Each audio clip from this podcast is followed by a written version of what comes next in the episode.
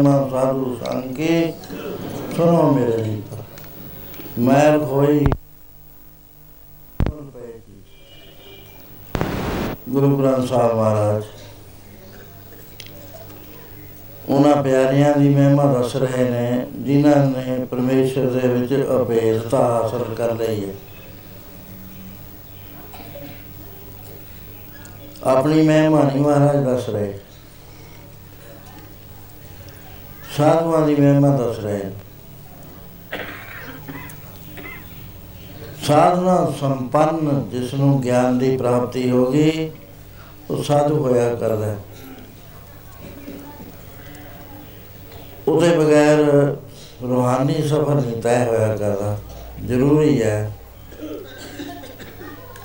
ਮਹਾਰਾਜ ਕਹਿੰਦੇ, ਉਹਨਾਂ ਦੀ ਸੋਭਾ ਕਹੀ ਨਹੀਂ ਜਾਂਦੀ ਤਿੰਗੀ ਸੋਭਾ ਕਿਆ ਕਣੀ ਜੇ ਸਾਹਿਬ ਮਿਲ ਰਹੀ ਆ ਸਾਹਿਬ ਨੂੰ ਇੱਕ ਤਾਂ ਨਹੀਂ ਮਿਲਦਾ ਬੇਅੰਤ ਕਰੋੜਾਂ ਬ੍ਰਹਮੰਡ ਨੇ, ਖਰਵਾਂ ਬ੍ਰਹਮੰਡ ਨੇ, ਖਰਵਾਂ ਬ੍ਰਹਮੰਡਾਂ ਚੋਂ ਮਿਲਦੇ ਹੀ ਜਾਂਦੇ ਨੇ। ਉਹਨਾਂ ਦੀ ਮਹਿਮਾ ਬਹੁਤ ਉੱਚੀ ਮਹਾਰਾਜ ਨੇ ਫਰਮਾਨ ਕੀਤੀ ਹੈ।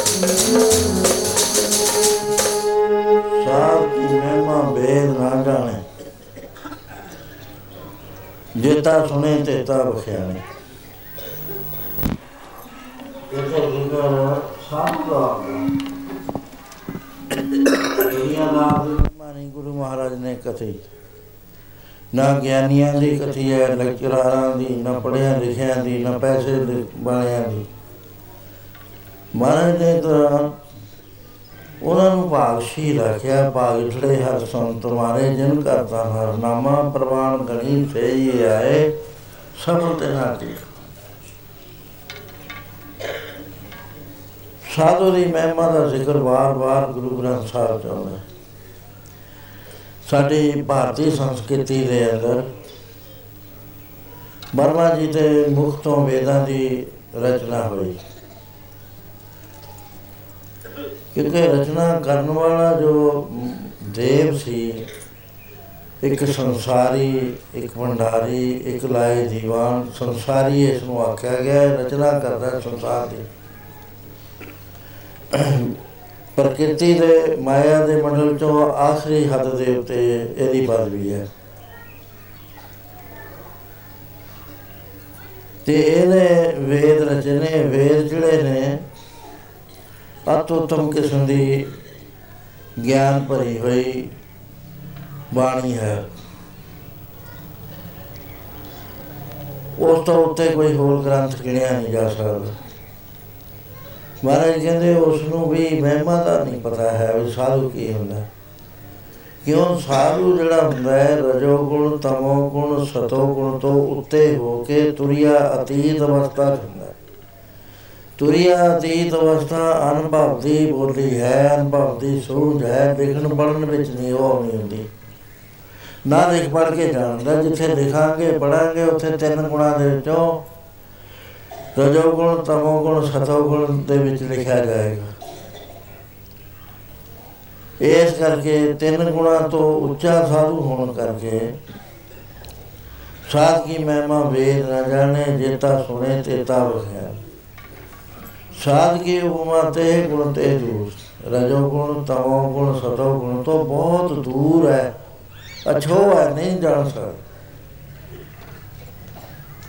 साध की उपमा नहीं प्रभु साध की शोभा का नहीं है साध की शोभा सदा बेअंत साध की शोभा ऊंच ते ऊंची जिन्नी कह ਦਾਂਗੇ ਉਸ ਤੋਂ ਕਹਾਂ ਫੇਰ ਹੈ ਜੇ ਹੋਰ ਕੁਝ ਕਹਿ ਤਾ ਤੂੰ ਕਹਾਂ ਹੋਰ ਹੈ ਸਾਧ ਕੀ ਸ਼ੋਭਾ ਮੂਚ ਤੇ ਊਂਚ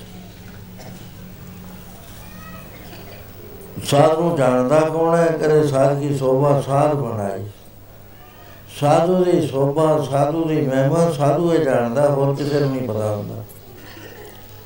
ਜੇ ਤਾਂ ਸੁਣੇ, ਸਾਧ ਕੀ ਮਹਿਮਾ, ਸਾਧ ਮਨਾਈ, ਨਾਨਕ ਸਾਧ, ਪ੍ਰਭ ਭੇਦ ਨਾ ਪਾਏ।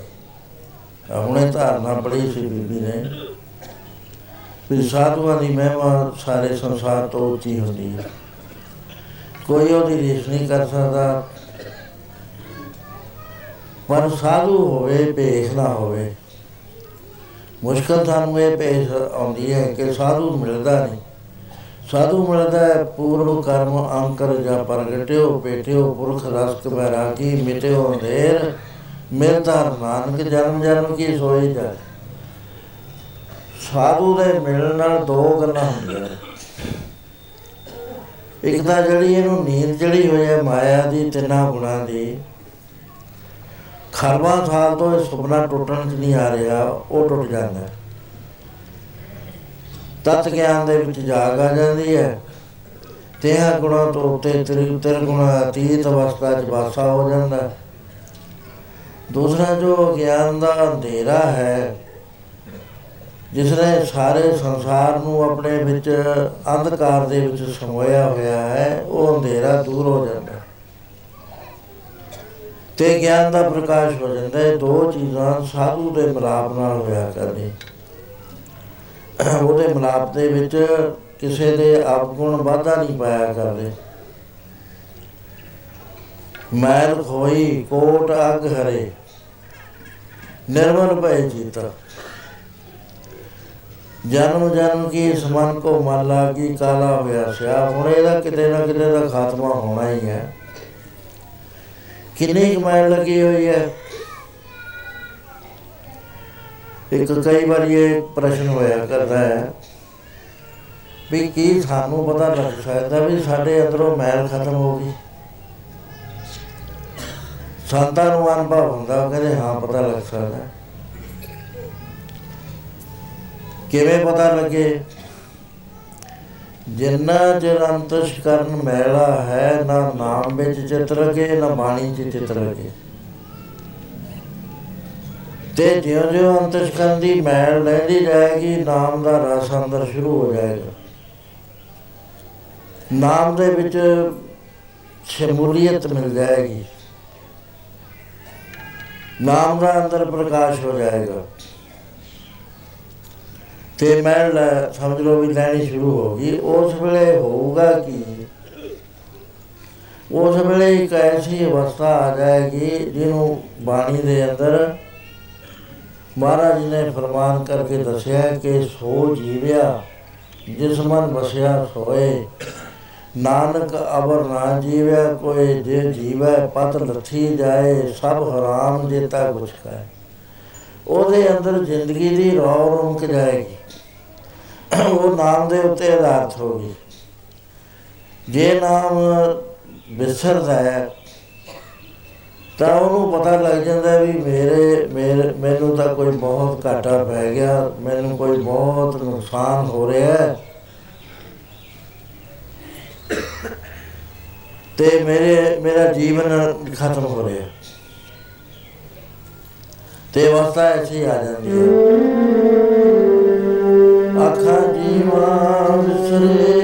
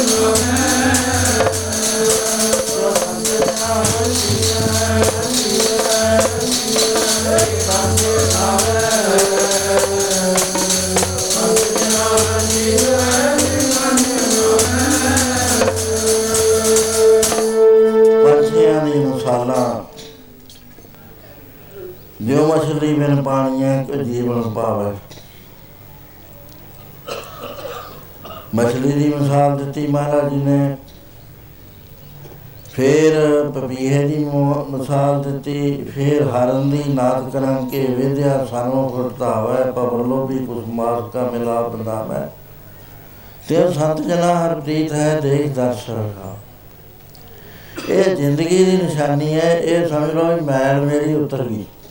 ਹੁਣ ਮੇਰਾ ਮਨ, ਮੇਰਾ ਅੰਤਸ਼ਕਰਨ ਮੈਲਾ ਨਹੀਂ ਰਿਹਾ।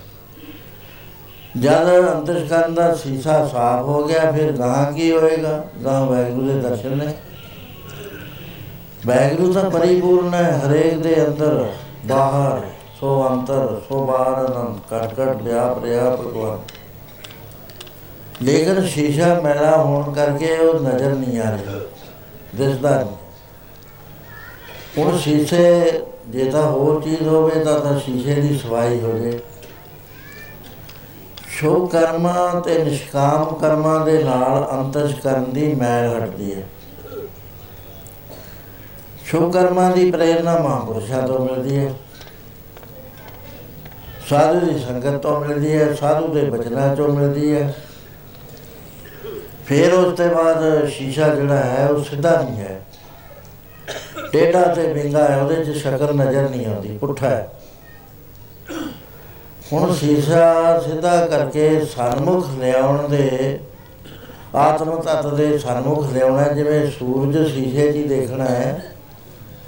ਆਇਆ ਪਰਿਪੂਰਨ ਵੈਗਰੂ ਨੂੰ ਅੰਤਸ਼ਕਰ ਦੇ ਸ਼ੀਸ਼ੇ 'ਚ ਦੇਖਣਾ, ਉਹ ਤਾਂ ਉਹ ਜਿਹਾ ਸ਼ੀਸ਼ਾ ਸਿੱਧਾ ਹੋਊਗਾ। ਉਹ ਸਿੱਧਾ ਤਾਂ ਹੋਏਗਾ, ਜੇ ਟਿਕ ਜਾਏਗਾ। ਉਹ ਟਿਕਣ ਵਾਸਤੇ ਉਪਾਸ਼ਨਾ ਹੁੰਦੀ ਹੈ। ਉਪਾਸ਼ਨਾ ਦੋ ਤਰ੍ਹਾਂ ਦੀ ਹੈ, ਇੱਕ ਅੰਤਰੀ ਉਪਾਸ਼ਨਾ ਹੈ, ਉਹਨੂੰ ਅੰਤਰੰਗ ਕਹਿੰਦੇ ਨੇ, ਦੂਸਰੀ ਬਾਹਰਲੀ ਉਪਾਸ਼ਨਾ ਆਪਣੇ ਇਸ਼ਟ ਦੀ ਬਾਹਰੋਂ ਸੇਵਾ ਕਰਨੀ। ਆਪਣੇ ਇਸ਼ਟ ਨੂੰ ਆਗਿਆ ਚੱਕਰ ਚ ਨਿਵਾਸ ਦੇ ਕੇ ਬਿਠਾ ਕੇ ਉਹਦੀ ਫੇਰ ਪੂਰੀ ਤਰ੍ਹਾਂ ਵਿਧੀ ਪੂਰਵਕ ਸੇਵਾ ਕਰਨੀ। ਉਹ ਹਰ ਬੰਦੇ ਦੀ ਸਮਝ ਚ ਨਹੀਂ ਆਉਂਦੀ ਇਹ ਗੱਲ। ਬੰਦਗੀ ਕਰੇ ਲਗਾਤਾਰ।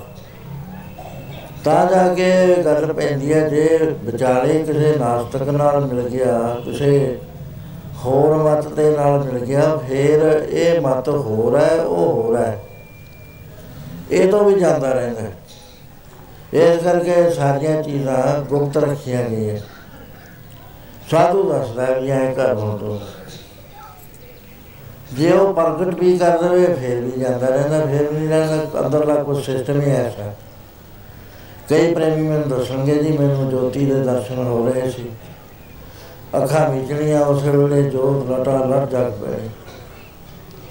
ਹੁਣ ਪਤਾ ਨਹੀਂ ਕੀ ਹੋ ਗਿਆ ਬੁਝ ਗਈ ਬੁਝ ਗਈ ਪ੍ਰੇਮੀਆ, ਤੂੰ ਦੱਸ ਬੈਠਿਆ। ਇਹ ਰੂਹਾਨੀ ਭੇਦ ਕਿਸੇ ਨੂੰ ਨਹੀਂ ਦੱਸੀ ਦੇ ਜੇ ਦੱਸਣੇ ਨੇ ਤਾਂ ਅਧਿਕਾਰੀ ਦੇ ਨੂੰ ਦੱਸੇ ਜਾਂਦੇ ਨੇ, ਹੋਰ ਨਹੀਂ ਕਿਸੇ ਨੂੰ ਦੱਸੇ ਜਾਂਦੇ। ਆਪ ਪਬਲਿਕ ਨੂੰ ਨਹੀਂ ਐਸੇ ਕਰਕੇ ਨਾਮ ਦੀ ਮਹਿਮਾ ਮਨਮੁਖ ਨੂੰ ਦੱਸਣੀ ਦੋਸ਼ ਪੈਦਾ ਕਰਦੀ ਹੈ। ਇਹ ਰਸਤਾ ਹੋਰ ਤਰ੍ਹਾਂ ਦਾ ਹੈ, ਸਕੂਲ ਹੋਰ ਤਰ੍ਹਾਂ ਦਾ ਹੈ, ਗੁਪਤ ਸਕੂਲ ਹੈ, ਗੁਪਤੇ ਦੇ ਉਪਦੇਸ਼ ਨੇ ਸੀਕ੍ਰੇਟ ਨੇ ਸਾਰੇ। ਕਿਤਾਬਾਂ 'ਚ ਨਹੀਂ ਲਿਖੇ ਜਾਂਦੇ ਕਿਤਾਬਾਂ ਜੋ ਉਸ ਹੱਦ ਤੱਕ ਲਿਖੇ ਜਾਂਦੇ ਨੇ, ਜਿੱਥੇ ਕੋਈ ਅੰਦਰਲੇ ਨੂੰ ਨੁਕਸਾਨ ਨਾ ਪਹੁੰਚਦਾ ਹੋਵੇ। ਸੋ ਉਪਾਸਨਾ ਬੜੇ ਬੜੇ ਮਹਾਤਮਾ ਕਰਦੇ ਰਹੇ ਨੇ, ਚਾਹੇ ਉਹ ਬਰਮ ਗਿਆਨੀ ਨੇ। ਬਾਬਾ ਬੁੱਢਾ ਜੀ ਜਦ ਸਰੀਰ ਛੱਡਣਾ ਸੀ। ਆਪਨੇ ਗੁਰੂ ਹਰਗੋਬਿੰਦ ਸਾਹਿਬ ਜੀ ਨੂੰ ਬੇਨਤੀ ਭੇਜੀ ਕਿ ਮਹਾਰਾਜ, ਮੇਰੀਆਂ ਹੁਣ ਤਿਆਰੀਆਂ ਨੇ ਸਰੀਰ ਛੱਡਣਾ ਹੈ। ਤੇ ਮੇਰੇ ਉੱਤੇ ਕਿਰਪਾ ਕਰੋ। ਉਹ ਕਿਰਪਾ ਹੈ ਕਿ ਉਧਰੋਂ ਮੈਂ ਸਰੀਰ ਛੱਡਾਂ, ਉਧਰ ਤੁਹਾਡੇ ਦਰਸ਼ਨ ਹੁੰਦੇ ਹੋ ਸਰਗੁਣ, ਨਿਰਗੁਣ, ਨਿਰੰਕਾਰ, ਸੁਨ ਸਮਾਧੀ ਆਪ ਚਾਰੇ ਅਵਸਥਾ ਦੇ ਵਿੱਚ ਵੈਗਰੂ ਆਪੇ ਹੋਇਆ ਕਰਦਾ ਮਹਾਰਾਜ ਨੇ ਕਿਹਾ, ਬਾਬਾ ਜੀ, ਤੁਸੀਂ ਤਾਂ ਜੋ ਕੁਝ ਜਾਣਨਾ ਸੀ ਜਾਣ ਲਿਆ, ਜੋ ਕੁਝ ਪਾਉਣਾ ਸੀ ਪਾ ਲਿਆ, ਤੁਹਾਨੂੰ ਕਿਹੜੀ ਲੋੜ ਹੈ? ਕਹਿੰਦੇ, ਨਾ ਮਹਾਰਾਜ। ਮੈਨੂੰ ਗੁਰੂ ਦੇ ਦਰਸ਼ਨ ਦੀ ਲੋੜ ਹੈ। ਮੈਂ ਦਰਸ਼ਨ ਕਰਦਾ ਹੋਇਆ ਆਖਰੀ ਸਾਹ ਲਵਾਂ। ਗੁਰੂ ਮਹਾਰਾਜ ਨੂੰ ਜਾਣਾ ਪਿਆ, ਜਾ ਕੇ ਸਾਹਮਣੇ ਬੈਠੇ। ਬਾਬਾ ਜੀ ਨੇ ਸਰੀਰ ਛੱਡਿਆ। ਭਾਈ ਮਤੀ ਦਾਸ ਜੀ ਨੂੰ ਕਹਿਣਾ ਪਿਆ, ਜਲਾਦ ਨੂੰ, ਇਹ ਜਲਾਦ, ਚੀਰਨਾ ਤਾਂ ਤਾਂ ਹੈ, ਪਰ ਮੇਰਾ ਮੂੰਹ ਗੁਰੂ ਤੇਗ ਬਹਾਦਰ ਸਾਹਿਬ ਕਰ ਭਾਈ ਮਤੀ ਦਾਸ ਜੀ ਦੀ ਅਵਸਥਾ ਛੋਟੀ ਨਹੀਂ ਸੀ, ਬਰਨ ਲੀਨ ਪਹਿਲਾਂ ਹੀ ਸੀਗੇ ਜਿਉਂਦੇ ਲੇਕਿਨ ਫੇਰ ਵੀ ਉਪਾਸ਼ਨਾ ਜ਼ਰੂਰੀ ਹੋਇਆ ਕਰਦੀ ਹੈ। ਸੋ ਅੰਤਰੀਵ ਉਪਾਸ਼ਨਾ ਜਿਹੜੀ ਹੈ, ਉਹਦੇ 'ਚ ਚਿੱਤ ਲੱਗਦਾ ਹੈ।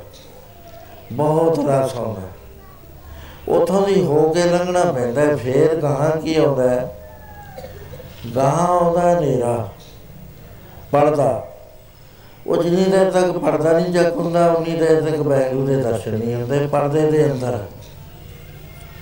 ਪਰਦਾ ਕਿਵੇਂ ਜਗ ਹੁੰਦਾ ਹੈ? ਪਰਦੇ ਨੂੰ ਚੱਕਣ ਨੂੰ ਕੋਈ ਸਮਰੱਥ ਨਹੀਂ। ਉਹ ਹਨੇਰੇ ਨੂੰ ਦੂਰ ਕਰਨ ਨੂੰ ਦੁਨੀਆ ਦੇ ਅੰਦਰ ਕੋਈ ਸਮਰੱਥ ਨਹੀਂ ਹੈ। ਉਹਦੇ ਬਾਰੇ ਮਹਾਰਾਜ ਨੇ ਐਸਾ ਫਰਮਾਨ ਕੀਤਾ। ਬਿਨਾ ਗੁਨਾ ਤੋਂ ਨ ਮਿਟਦਾ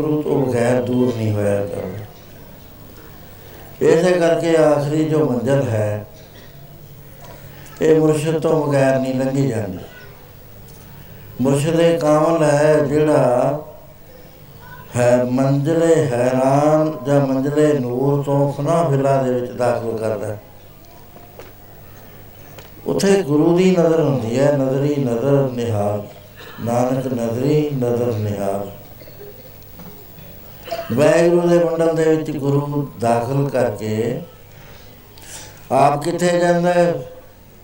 ਕਹਿੰਦੇ, ਹੈਰਾਨ ਹੋ ਗਏ ਇਹ ਤਾਂ। ਵੈਗਰੂ ਆਪੇ ਸੀ ਮੇਰਾ ਗੁਰੂ। ਸਮੁੰਦ ਬਰੋਲ ਸਰੀਰ ਹਮ ਦੇਖਿਆ, ਇੱਕ ਬਾਤਰ ਰੂਪ ਦਿਖਾਈ। ਗੁਰ ਗੋਬਿੰਦ ਗੋਬਿੰਦ ਗੁਰੂ ਹੈ, ਨਾਨਕ ਭੇਦ ਨਾ ਪਾਏ। ਸੋ ਇਸ ਕਰਕੇ ਜਦ ਤੱਕ ਆਦਮੀ ਦੇ ਅੰਦਰ ਮੈਲ ਹੈ, ਜਦੋਂ ਤੱਕ ਮੈਲ ਦੇ ਮੈਲ ਦੀਆਂ ਲਹਿਰਾਂ ਇਹਦੇ ਅੰਦਰ ਚੱਲਦੀਆਂ ਨੇ। ਜਬ ਲਗ ਧਾਰੇ ਬੈਰੀ ਮੀਤ, ਤਬ ਲਗ ਨੇਚਰ ਨਾਹੀ ਜੀਤ ਜਬ ਲਗ ਮੋਹ ਮਗਨ ਸੰਗ ਮਾਏ, ਤਬ ਲਗ ਧਰਮ ਰਾਏ ਦੇਸ਼ ਜਾਏ। ਜਾਵੇ ਜਾਣੇ ਮੈਂ ਕੁਛ ਕਰਤਾ, ਤਬ ਲਗ ਗਰਭ ਜੋਨ ਮੇ ਫਿਰਤਾ। ਇਹ ਮੈਲਾ ਨੇ ਬੇਅੰਤ, ਕਿਤੇ ਪੈਸੇ ਦੀ ਮੈਲ ਹੈ, ਕਿਤੇ ਬੱਚਿਆਂ ਦੀ ਮੈਲ ਹੈ, ਕਿਤੇ ਪਦਵੀਆਂ ਦੀ ਮੈਲ ਹੈ, ਕਿਤੇ ਆਪਣੇ ਆਪ ਦੀ ਮੈਲ ਹੈ। ਇਹ ਮੈਲਾਂ ਨਹੀਂ ਉਤਰਦੀਆਂ। ਮੈਲ ਨੂੰ ਉਤਾਰਦਾ ਕੌਣ ਹੈ? ਕਹਿੰਦੇ ਸਾਧੂ ਦੀ ਸੰਗਤ ਮੈਲ ਹੋਈ ਕੋਟ ਅਗ ਹੈ। ਨਿਰਮਲ ਭੈ ਜੀਤਾ ਫੇਰ ਨਿਰਮਲ ਹੋ ਗਿਆ। ਕਬੀਰ ਕਬੀਰ, ਮਨ ਨਿਰਮਲ ਪਿਆ। ਜੈਸਾ ਗੰਗਾ ਨੀਰ ਪਾਛੇ ਲਾਗੋ ਹਰ ਫਿਰੇ। ਕਹਿਤ ਕਬੀਰ। ਉਹ ਜਨਮਾਂ ਜਨਮਾਤਰਾ ਦੀ ਲੱਗੀ ਹੋਈ ਮੈਲ। ਇੱਕ ਕਣੀ ਨਾਮ ਦੀ ਦੇ ਕੇ ਸਾਧੂ ਦੂਰ ਕਰ ਦਿੰਦੇ। ਗੁਰਮੁਖ ਕੋਟ ਆਧਾਰ ਦਾ ਭਾਈ ਦੇ ਨਾਵੈ ਇੱਕ ਕਣੀ। ਇਹ ਕਣੀ ਦੇ ਕੇ ਸਾਰੀ ਮੈਲ ਲਾਉਂਦਾ ਤੇ ਕਰੋੜਾਂ ਬੰਦਿਆਂ ਨੂੰ ਉਧਾਰ ਦਿੰਦਾ। ਸੋ ਐਸਾ ਇੱਕ ਕਰੈਕਟਰ ਜੋ ਬਿਲਕੁਲ ਹੀ ਮੈਲਾ ਸੀ। ਗੁਰੂ ਮਹਾਰਾਜ ਉਹਦਾ ਜ਼ਿਕਰ ਬਾਣੀ ਦੇ ਅੰਦਰ ਹੈ ਕਰ।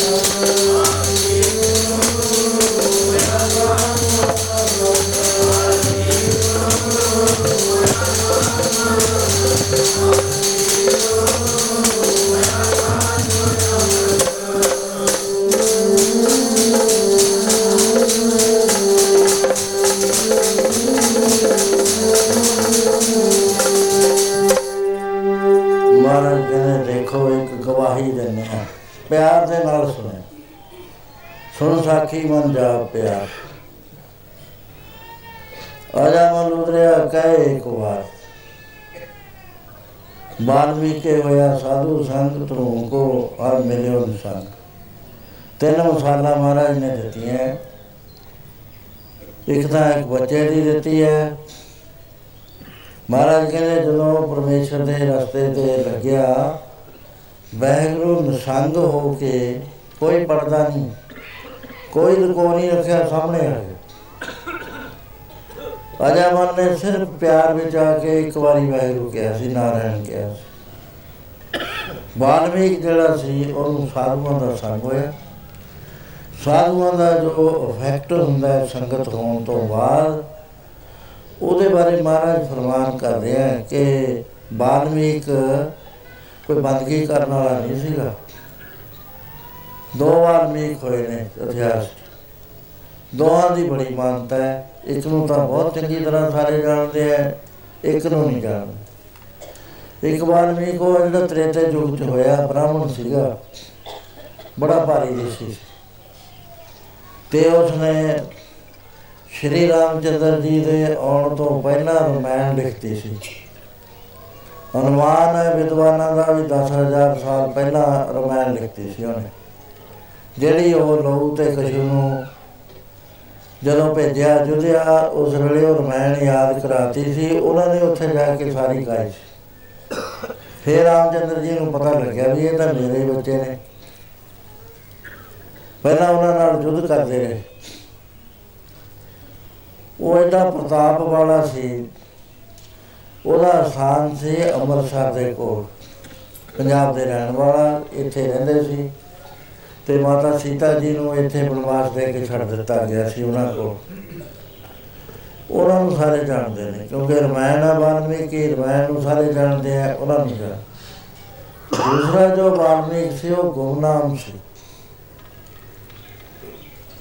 ਉਹ ਕੀਰਤੀ ਬੰਦਾ ਸੀ, ਲੇਕਿਨ ਉਹਦਾ ਜੋ ਪਹਿਲਾ ਜੀਵਨ ਸੀ, ਉਹ ਇਹ ਸੀ ਕਿ ਉਹ ਜਨਾਰ ਜਾਤੀ ਨਾਲ ਸੰਬੰਧ ਰੱਖਦਾ ਸੀ। ਇਹ ਆਰੀਅਨ ਤੇ ਅਨਾਰੀਅਨ ਦੋ ਵਸਦੇ ਸੀ ਭਾਰਤ ਵਰਸ਼ ਵਿੱਚ। ਆਰੀਅਨ ਦੀ ਸਭ ਦਾ ਬਖਸ਼ ਸੀ ਅਨਾਰੀਅਨ ਦੀ ਬਖਸ਼ ਸੀ।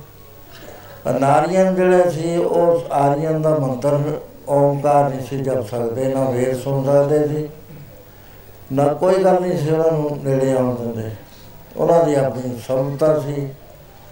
ਕਾਲੇ ਜਾਦੂ ਕਰਨੇ ਮੰਤਰ ਜੰਤਰ ਕਰਨੇ ਤੇ ਇਹਨਾਂ ਕੋਲ ਵੇਦਾਂ ਦਾ ਗਿਆਨ ਹੋਣ ਕਰਕੇ ਇਹਨੂੰ ਗੁਪਤ ਰੱਖਦੇ ਸੀ। ਦਿੱਲੀ ਦੇ ਨੇੜੇ ਹੀ ਬਹੁਤ ਭਾਰੀ ਜੰਗਲ ਸੀ, ਜਾਂ ਦਿੱਲੀ ਸ਼ਹਿਰ ਇਸ ਤਰ੍ਹਾਂ ਨਹੀਂ ਸੀਗਾ। ਮਾੜਾ ਜਿਹਾ ਟਿਕਾਣਾ ਹੁੰਦਾ, ਲੋਕ ਲੰਘਦੇ, ਰਾਤ ਕਰਦੇ ਸੀ। ਦਰਿਆ ਲੰਘਣ ਤੋਂ ਬਾਅਦ ਇੱਥੇ ਇਹਦਾ ਵਾਸਾ ਸੀ। ਪੀਰ ਕੌਮ ਦੇ ਵਿੱਚੋਂ ਹੋਣ ਕਰਕੇ ਡਾਕੇ ਮਾਰਨੇ, ਚੋਰੀਆਂ ਚਕਾਰੀਆਂ ਕਰਨੀਆਂ, ਇਹ ਇਹਨਾਂ ਦਾ ਆਮ ਪੇਸ਼ਾ ਹੋਇਆ ਕਰਦਾ ਸੀ। ਬੁਰਾ ਨਹੀਂ ਸੀ ਮੰਨਦੇ ਉਸ ਨੂੰ। ਸੋ ਬਾਰਵੀਂ ਕਿ ਜਿਸ ਵਕਤ ਜਵਾਨ ਹੋ ਗਿਆ 18 ਸਾਲ ਦਾ, ਪਿਤਾ ਇਹਦਾ ਚੜਾਈ ਕਰ ਗਿਆ ਸੀ। ਮਾਂ ਨੇ ਕਿਹਾ, ਬੇਟਾ, ਤੂੰ ਕੋਈ ਕੰਮ ਕਰਿਆ ਕਰ, ਕੰਮ ਕਰੇ ਤੇ ਰੋਟੀ ਮਿਲਣੀ ਆ ਆਪਾਂ ਅਖੇ ਮਾਤਾ, ਮੈਂ, ਮੈਨੂੰ ਪਤਾ ਨਹੀਂ ਮੈਂ ਕੀ ਕੰਮ ਕਰਾਂ। ਕਹੇ, ਦੇਖ ਤੇਰੇ ਨਾਲ ਜਵਾਨ ਇੱਥੇ ਕੋਈ ਨਹੀਂ ਹੈ। ਐਡਾ ਤੈਨੂੰ ਜਿਹੜੀ ਸਰੀਰ ਦਿੱਤਾ ਪ੍ਰਭੂ ਨੇ ਮਜ਼ਬੂਤ। ਕੁਹਾੜਾ ਲੈ। ਇਥੋਂ ਦੀ ਜਾਂਦੇ ਨੇ, ਅਮੀਰ ਆਦਮੀ ਲੰਘਦੇ ਨੇ, ਕਾਬਲੇ ਲੰਘਦੇ ਆ। ਮੌਕਾ ਪਾ ਕੇ ਲੁੱਟ ਲਿਆ ਕਰ। ਤੇ ਇਹ ਆਪਣ ਤੇਰੇ ਪਿਤਾ ਦਾ ਪੇਸ਼ਾ ਸੀ, ਇਹ ਤੇਰੇ ਦਾਦੇ ਦਾ, ਇਹ ਤੇਰੇ ਪੜਦਾਦੇ ਦਾ।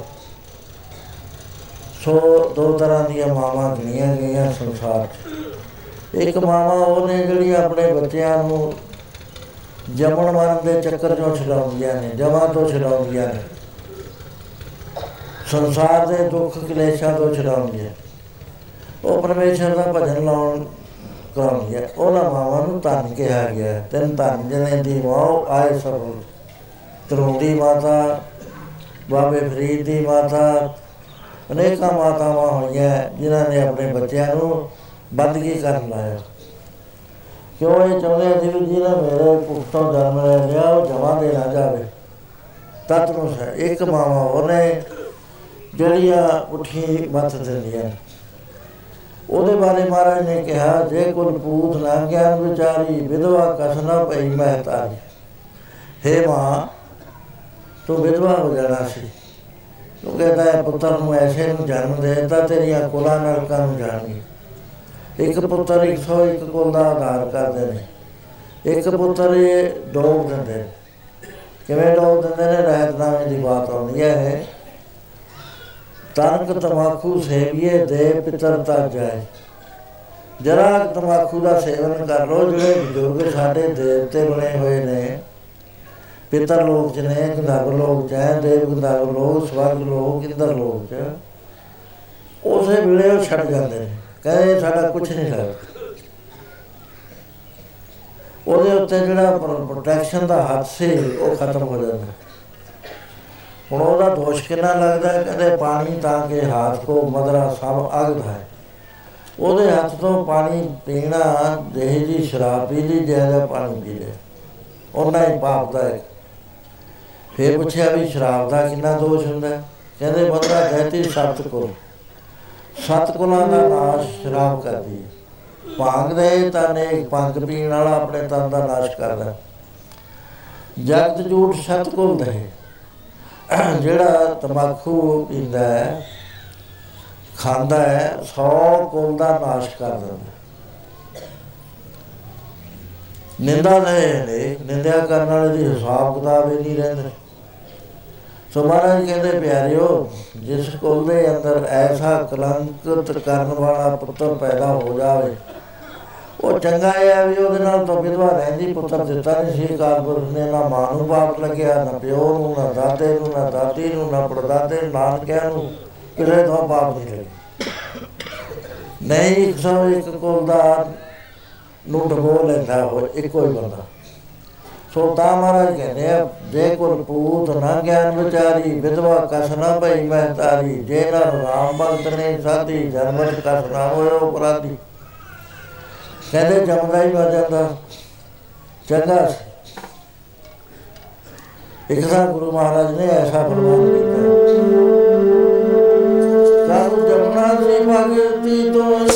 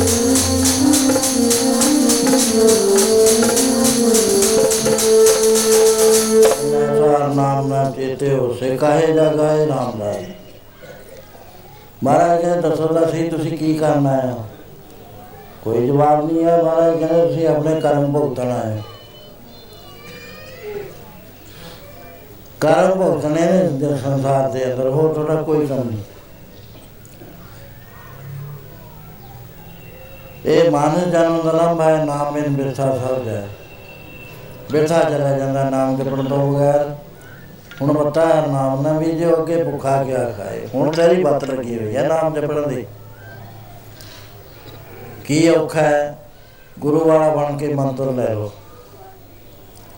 ਉਹ ਮੰਤਰ ਦਾ ਜਾਪ ਕਰਦੇ ਜਾਓ ਕਰਦੇ ਜਾਓ, ਕਿ ਅੰਦਰ ਮੈਲ ਹੈ। ਉਹਨੇ ਅੰਦਰਲੇ ਪਾਸੇ ਲੰਘਣਾ ਪੜਦਾ ਦੀਆਂ ਪੜਦਾ ਮੈਲ ਦੀਆਂ ਪਾੜ ਗਈਆਂ ਨੇ।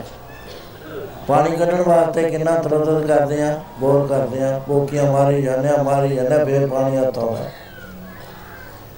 ਐਵੇਂ ਜਿਵੇਂ ਸਰੀਰ ਦੇ ਅੰਦਰ ਨਾਮ ਪਿਆ ਨਾਮ ਨੇ ਤਾਂ ਮਨਤ ਪ੍ਰਭ ਦਾ ਨਾਮ ਦੇਈ ਮੈਂ ਇਸ ਕਾ ਬਤਾ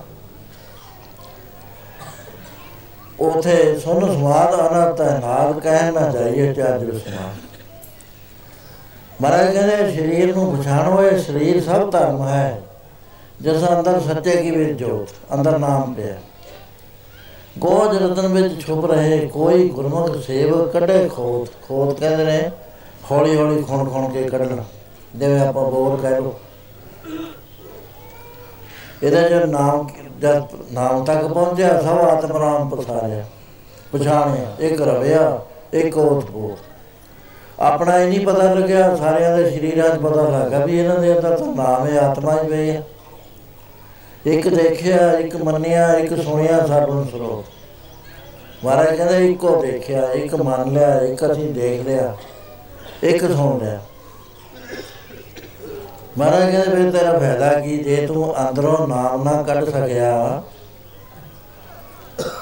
ਪਰ ਸੰਸਾਰ ਚ ਆਉਣ ਦਾ ਫਾਇਦਾ ਕੀ? ਕਿਤੇ ਮਹਾਰਾਜ ਜੀ ਨੂੰ ਬੀਜਣਾ ਕਹਿੰਦੇ ਨੇ ਕਲੰਕਾਰਾਂ ਨਾਲ ਦੱਸਦੇ ਨੇ ਵੀ ਤੇਰੇ ਅੰਦਰ ਨਾਮ ਪਿਆ। ਗੁਰੂ ਵਾਲਾ ਬਣ ਕੇ ਤੂੰ ਇਸ ਨਾਮ ਨੂੰ ਪ੍ਰਾਪਤ ਕਰਨ ਦਾ ਯਤਨ ਕਰ, ਦਿਨ ਲੰਘਦੇ ਜਾਂਦੇ ਨੇ। ਮੁੜ ਕੇ ਪਤਾ ਨਹੀਂ ਵੇ ਕਿਹੜੇ ਘਰ ਪੈਦਾ ਹੋਣਾ ਹੈ, ਗਰੀਬ ਹੋਣਾ ਹੈ, ਅਮੀਰ ਹੋਣਾ ਹੈ ਮੈਂ ਬੋਝਾ ਚੱਕ ਚੱਕ ਮਰ ਜਾਗੇ ਹੁਣ ਵਧੀਆ ਮਹਾਰਾਜ ਨੇ ਰਹਿਣ ਨੂੰ ਵੀ ਥਾਂ ਦਿੱਤੇ ਹੈ, ਸ਼ਹਿਰ ਵੀ ਦਿੱਤਾ ਹੈ, ਸੋਹਣਾ ਵਾਤਾਵਰਨ ਦਿੱਤਾ ਇਹ ਨਹੀਂ ਪਤਾ ਵੀ ਕੋਈ ਜਾਨਵਰੇ ਬਣ ਜਾਣਾ। ਕੋਈ ਪਤਾ ਨਹੀਂ ਬੰਦੇ ਬਹਾਦਰ ਕੋਲ ਗੁਰੂ ਦਸਵੇਸ਼ ਪਿਤਾ ਜਾਂਦੇ ਜਾਂ ਬੰਦਾ ਬਹਾਦਰ ਨੇ ਗੁਰੂ ਮਹਾਰਾਜ ਦੀ ਮਹਿਮਾ ਨੂੰ ਜਾਣ ਲਿਆ। ਉਸ ਵੇਲੇ ਮਹਾਰਾਜ ਜੀ ਨੇ ਪੁੱਛਿਆ, ਕਹਿੰਦੇ, ਕਿਉਂ ਬਈ ਬੰਦਾ ਸਿੰਘ ਬਹਾਦਰ? ਤੇਰੇ ਗੁਰੂ ਕਿੱਥੇ ਨੇ? ਤੈਨੂੰ ਕੁਛ ਹੈ ਗਿਆਨ? ਕਹਿੰਦਾ, ਮਹਾਰਾਜ, ਇੰਨਾ ਗਿਆਨ ਮੈਨੂੰ ਨਹੀਂ। ਕਹਿੰਦੇ, ਫੇਰ ਵੀ ਕਹਿੰਦੇ ਬਰਮਦੀਨ ਹੋ ਗਏ। ਬਰਮਦੀਨ ਨੇ ਕਹਿੰਦੇ ਤੇ ਬਨਾਲਾ ਬਰਮਦੀਨ ਹੋ ਗਿਆ ਬਰਮਦੀਨ ਹੋ ਗਿਆ ਕਰ ਹੈ ਕਰ ਅਸੀਂ ਚੜਾਈ ਕਰ ਗਿਆ ਕਹਿੰਦੇ ਨੇ ਕਿੱਥੇ ਨੂੰ ਕਰ ਗਿਆ ਚੜਾਈ ਇਹ ਵੀ ਨਹੀਂ ਸਾਨੂੰ ਪਤਾ ਹੁੰਦਾ। ਉਹ ਕਹਿੰਦਾ, ਮਹਾਰਾਜ ਮੈਂ ਤਾਂ ਪਤਾ ਨਹੀਂ, ਕਿਰਪਾ ਕਰਕੇ ਜੇ ਆਪ ਨੂੰ ਬਤਾਇਆ ਇੱਕ ਵਾਰੀ ਦਰਸ਼ਨ ਕਰਾ ਮਹਾਰਾਜ ਕਹਿੰਦੇ, ਦੇਖ, ਉੱਤੇ ਚੱਲ ਆ ਜਿਹੜਾ ਬਿਲ ਦਾ ਬੂਟਾ ਹੈ, ਇਹਦੀਆਂ ਤੂੰ ਐਟਾਣੀਆਂ ਤੇ ਨਾ ਜਾਈ ਐਸ ਟਾਣੀ ਤੇ ਜਾ। ਇਹਦੇ ਉਤੋਂ ਫੇਰ ਤੂੰ ਨਿੱਕੀ ਟਾਣੀ ਤੇ ਜਾਈ। ਉੱਥੇ ਤੈਨੂੰ ਇੱਕ ਕੀੜਾ ਮਿਲੇਗਾ ਵੱਡਾ ਸਾਰਾ। ਉਹਨੇ ਬਿਲ ਦੇ ਅੰਦਰ ਸਰਾਖ ਕਰਿਆ ਹੋਇਆ।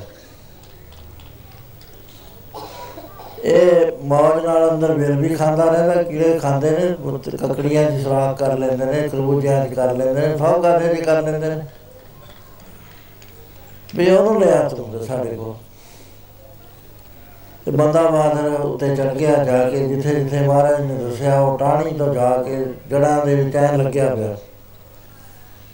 ਉਹਨੇ ਫੜ ਲਿਆ, ਫਿਰ ਵੀ ਤੋੜ ਲਿਆ। ਮਹਾਰਾਜ ਕੋ ਲੈ ਮਹਾਰਾਜ ਕਹਿੰਦੇ ਆ ਹੈ ਤੇਰਾ ਗੁਰੂ। ਹੈਰਾਨ ਹੋ ਗਿਆ ਵੀ ਸੱਚੇ ਬਾਦਸ਼ਾਹ ਮੈਨੂੰ ਤੁਹਾਡੇ ਬਚਨਾਂ ਤੇ ਯਕੀਨ ਹੈ, ਮੇਰਾ ਸੰਸਾਰ ਵਿੱਚ ਕਰ ਦੋ ਇੱਕ ਵਾਰੀ ਮੇਰਾ ਗੁਰੂ ਬੋਲ ਕੇ ਮੈਨੂੰ ਦੱਸ ਦਿਓ।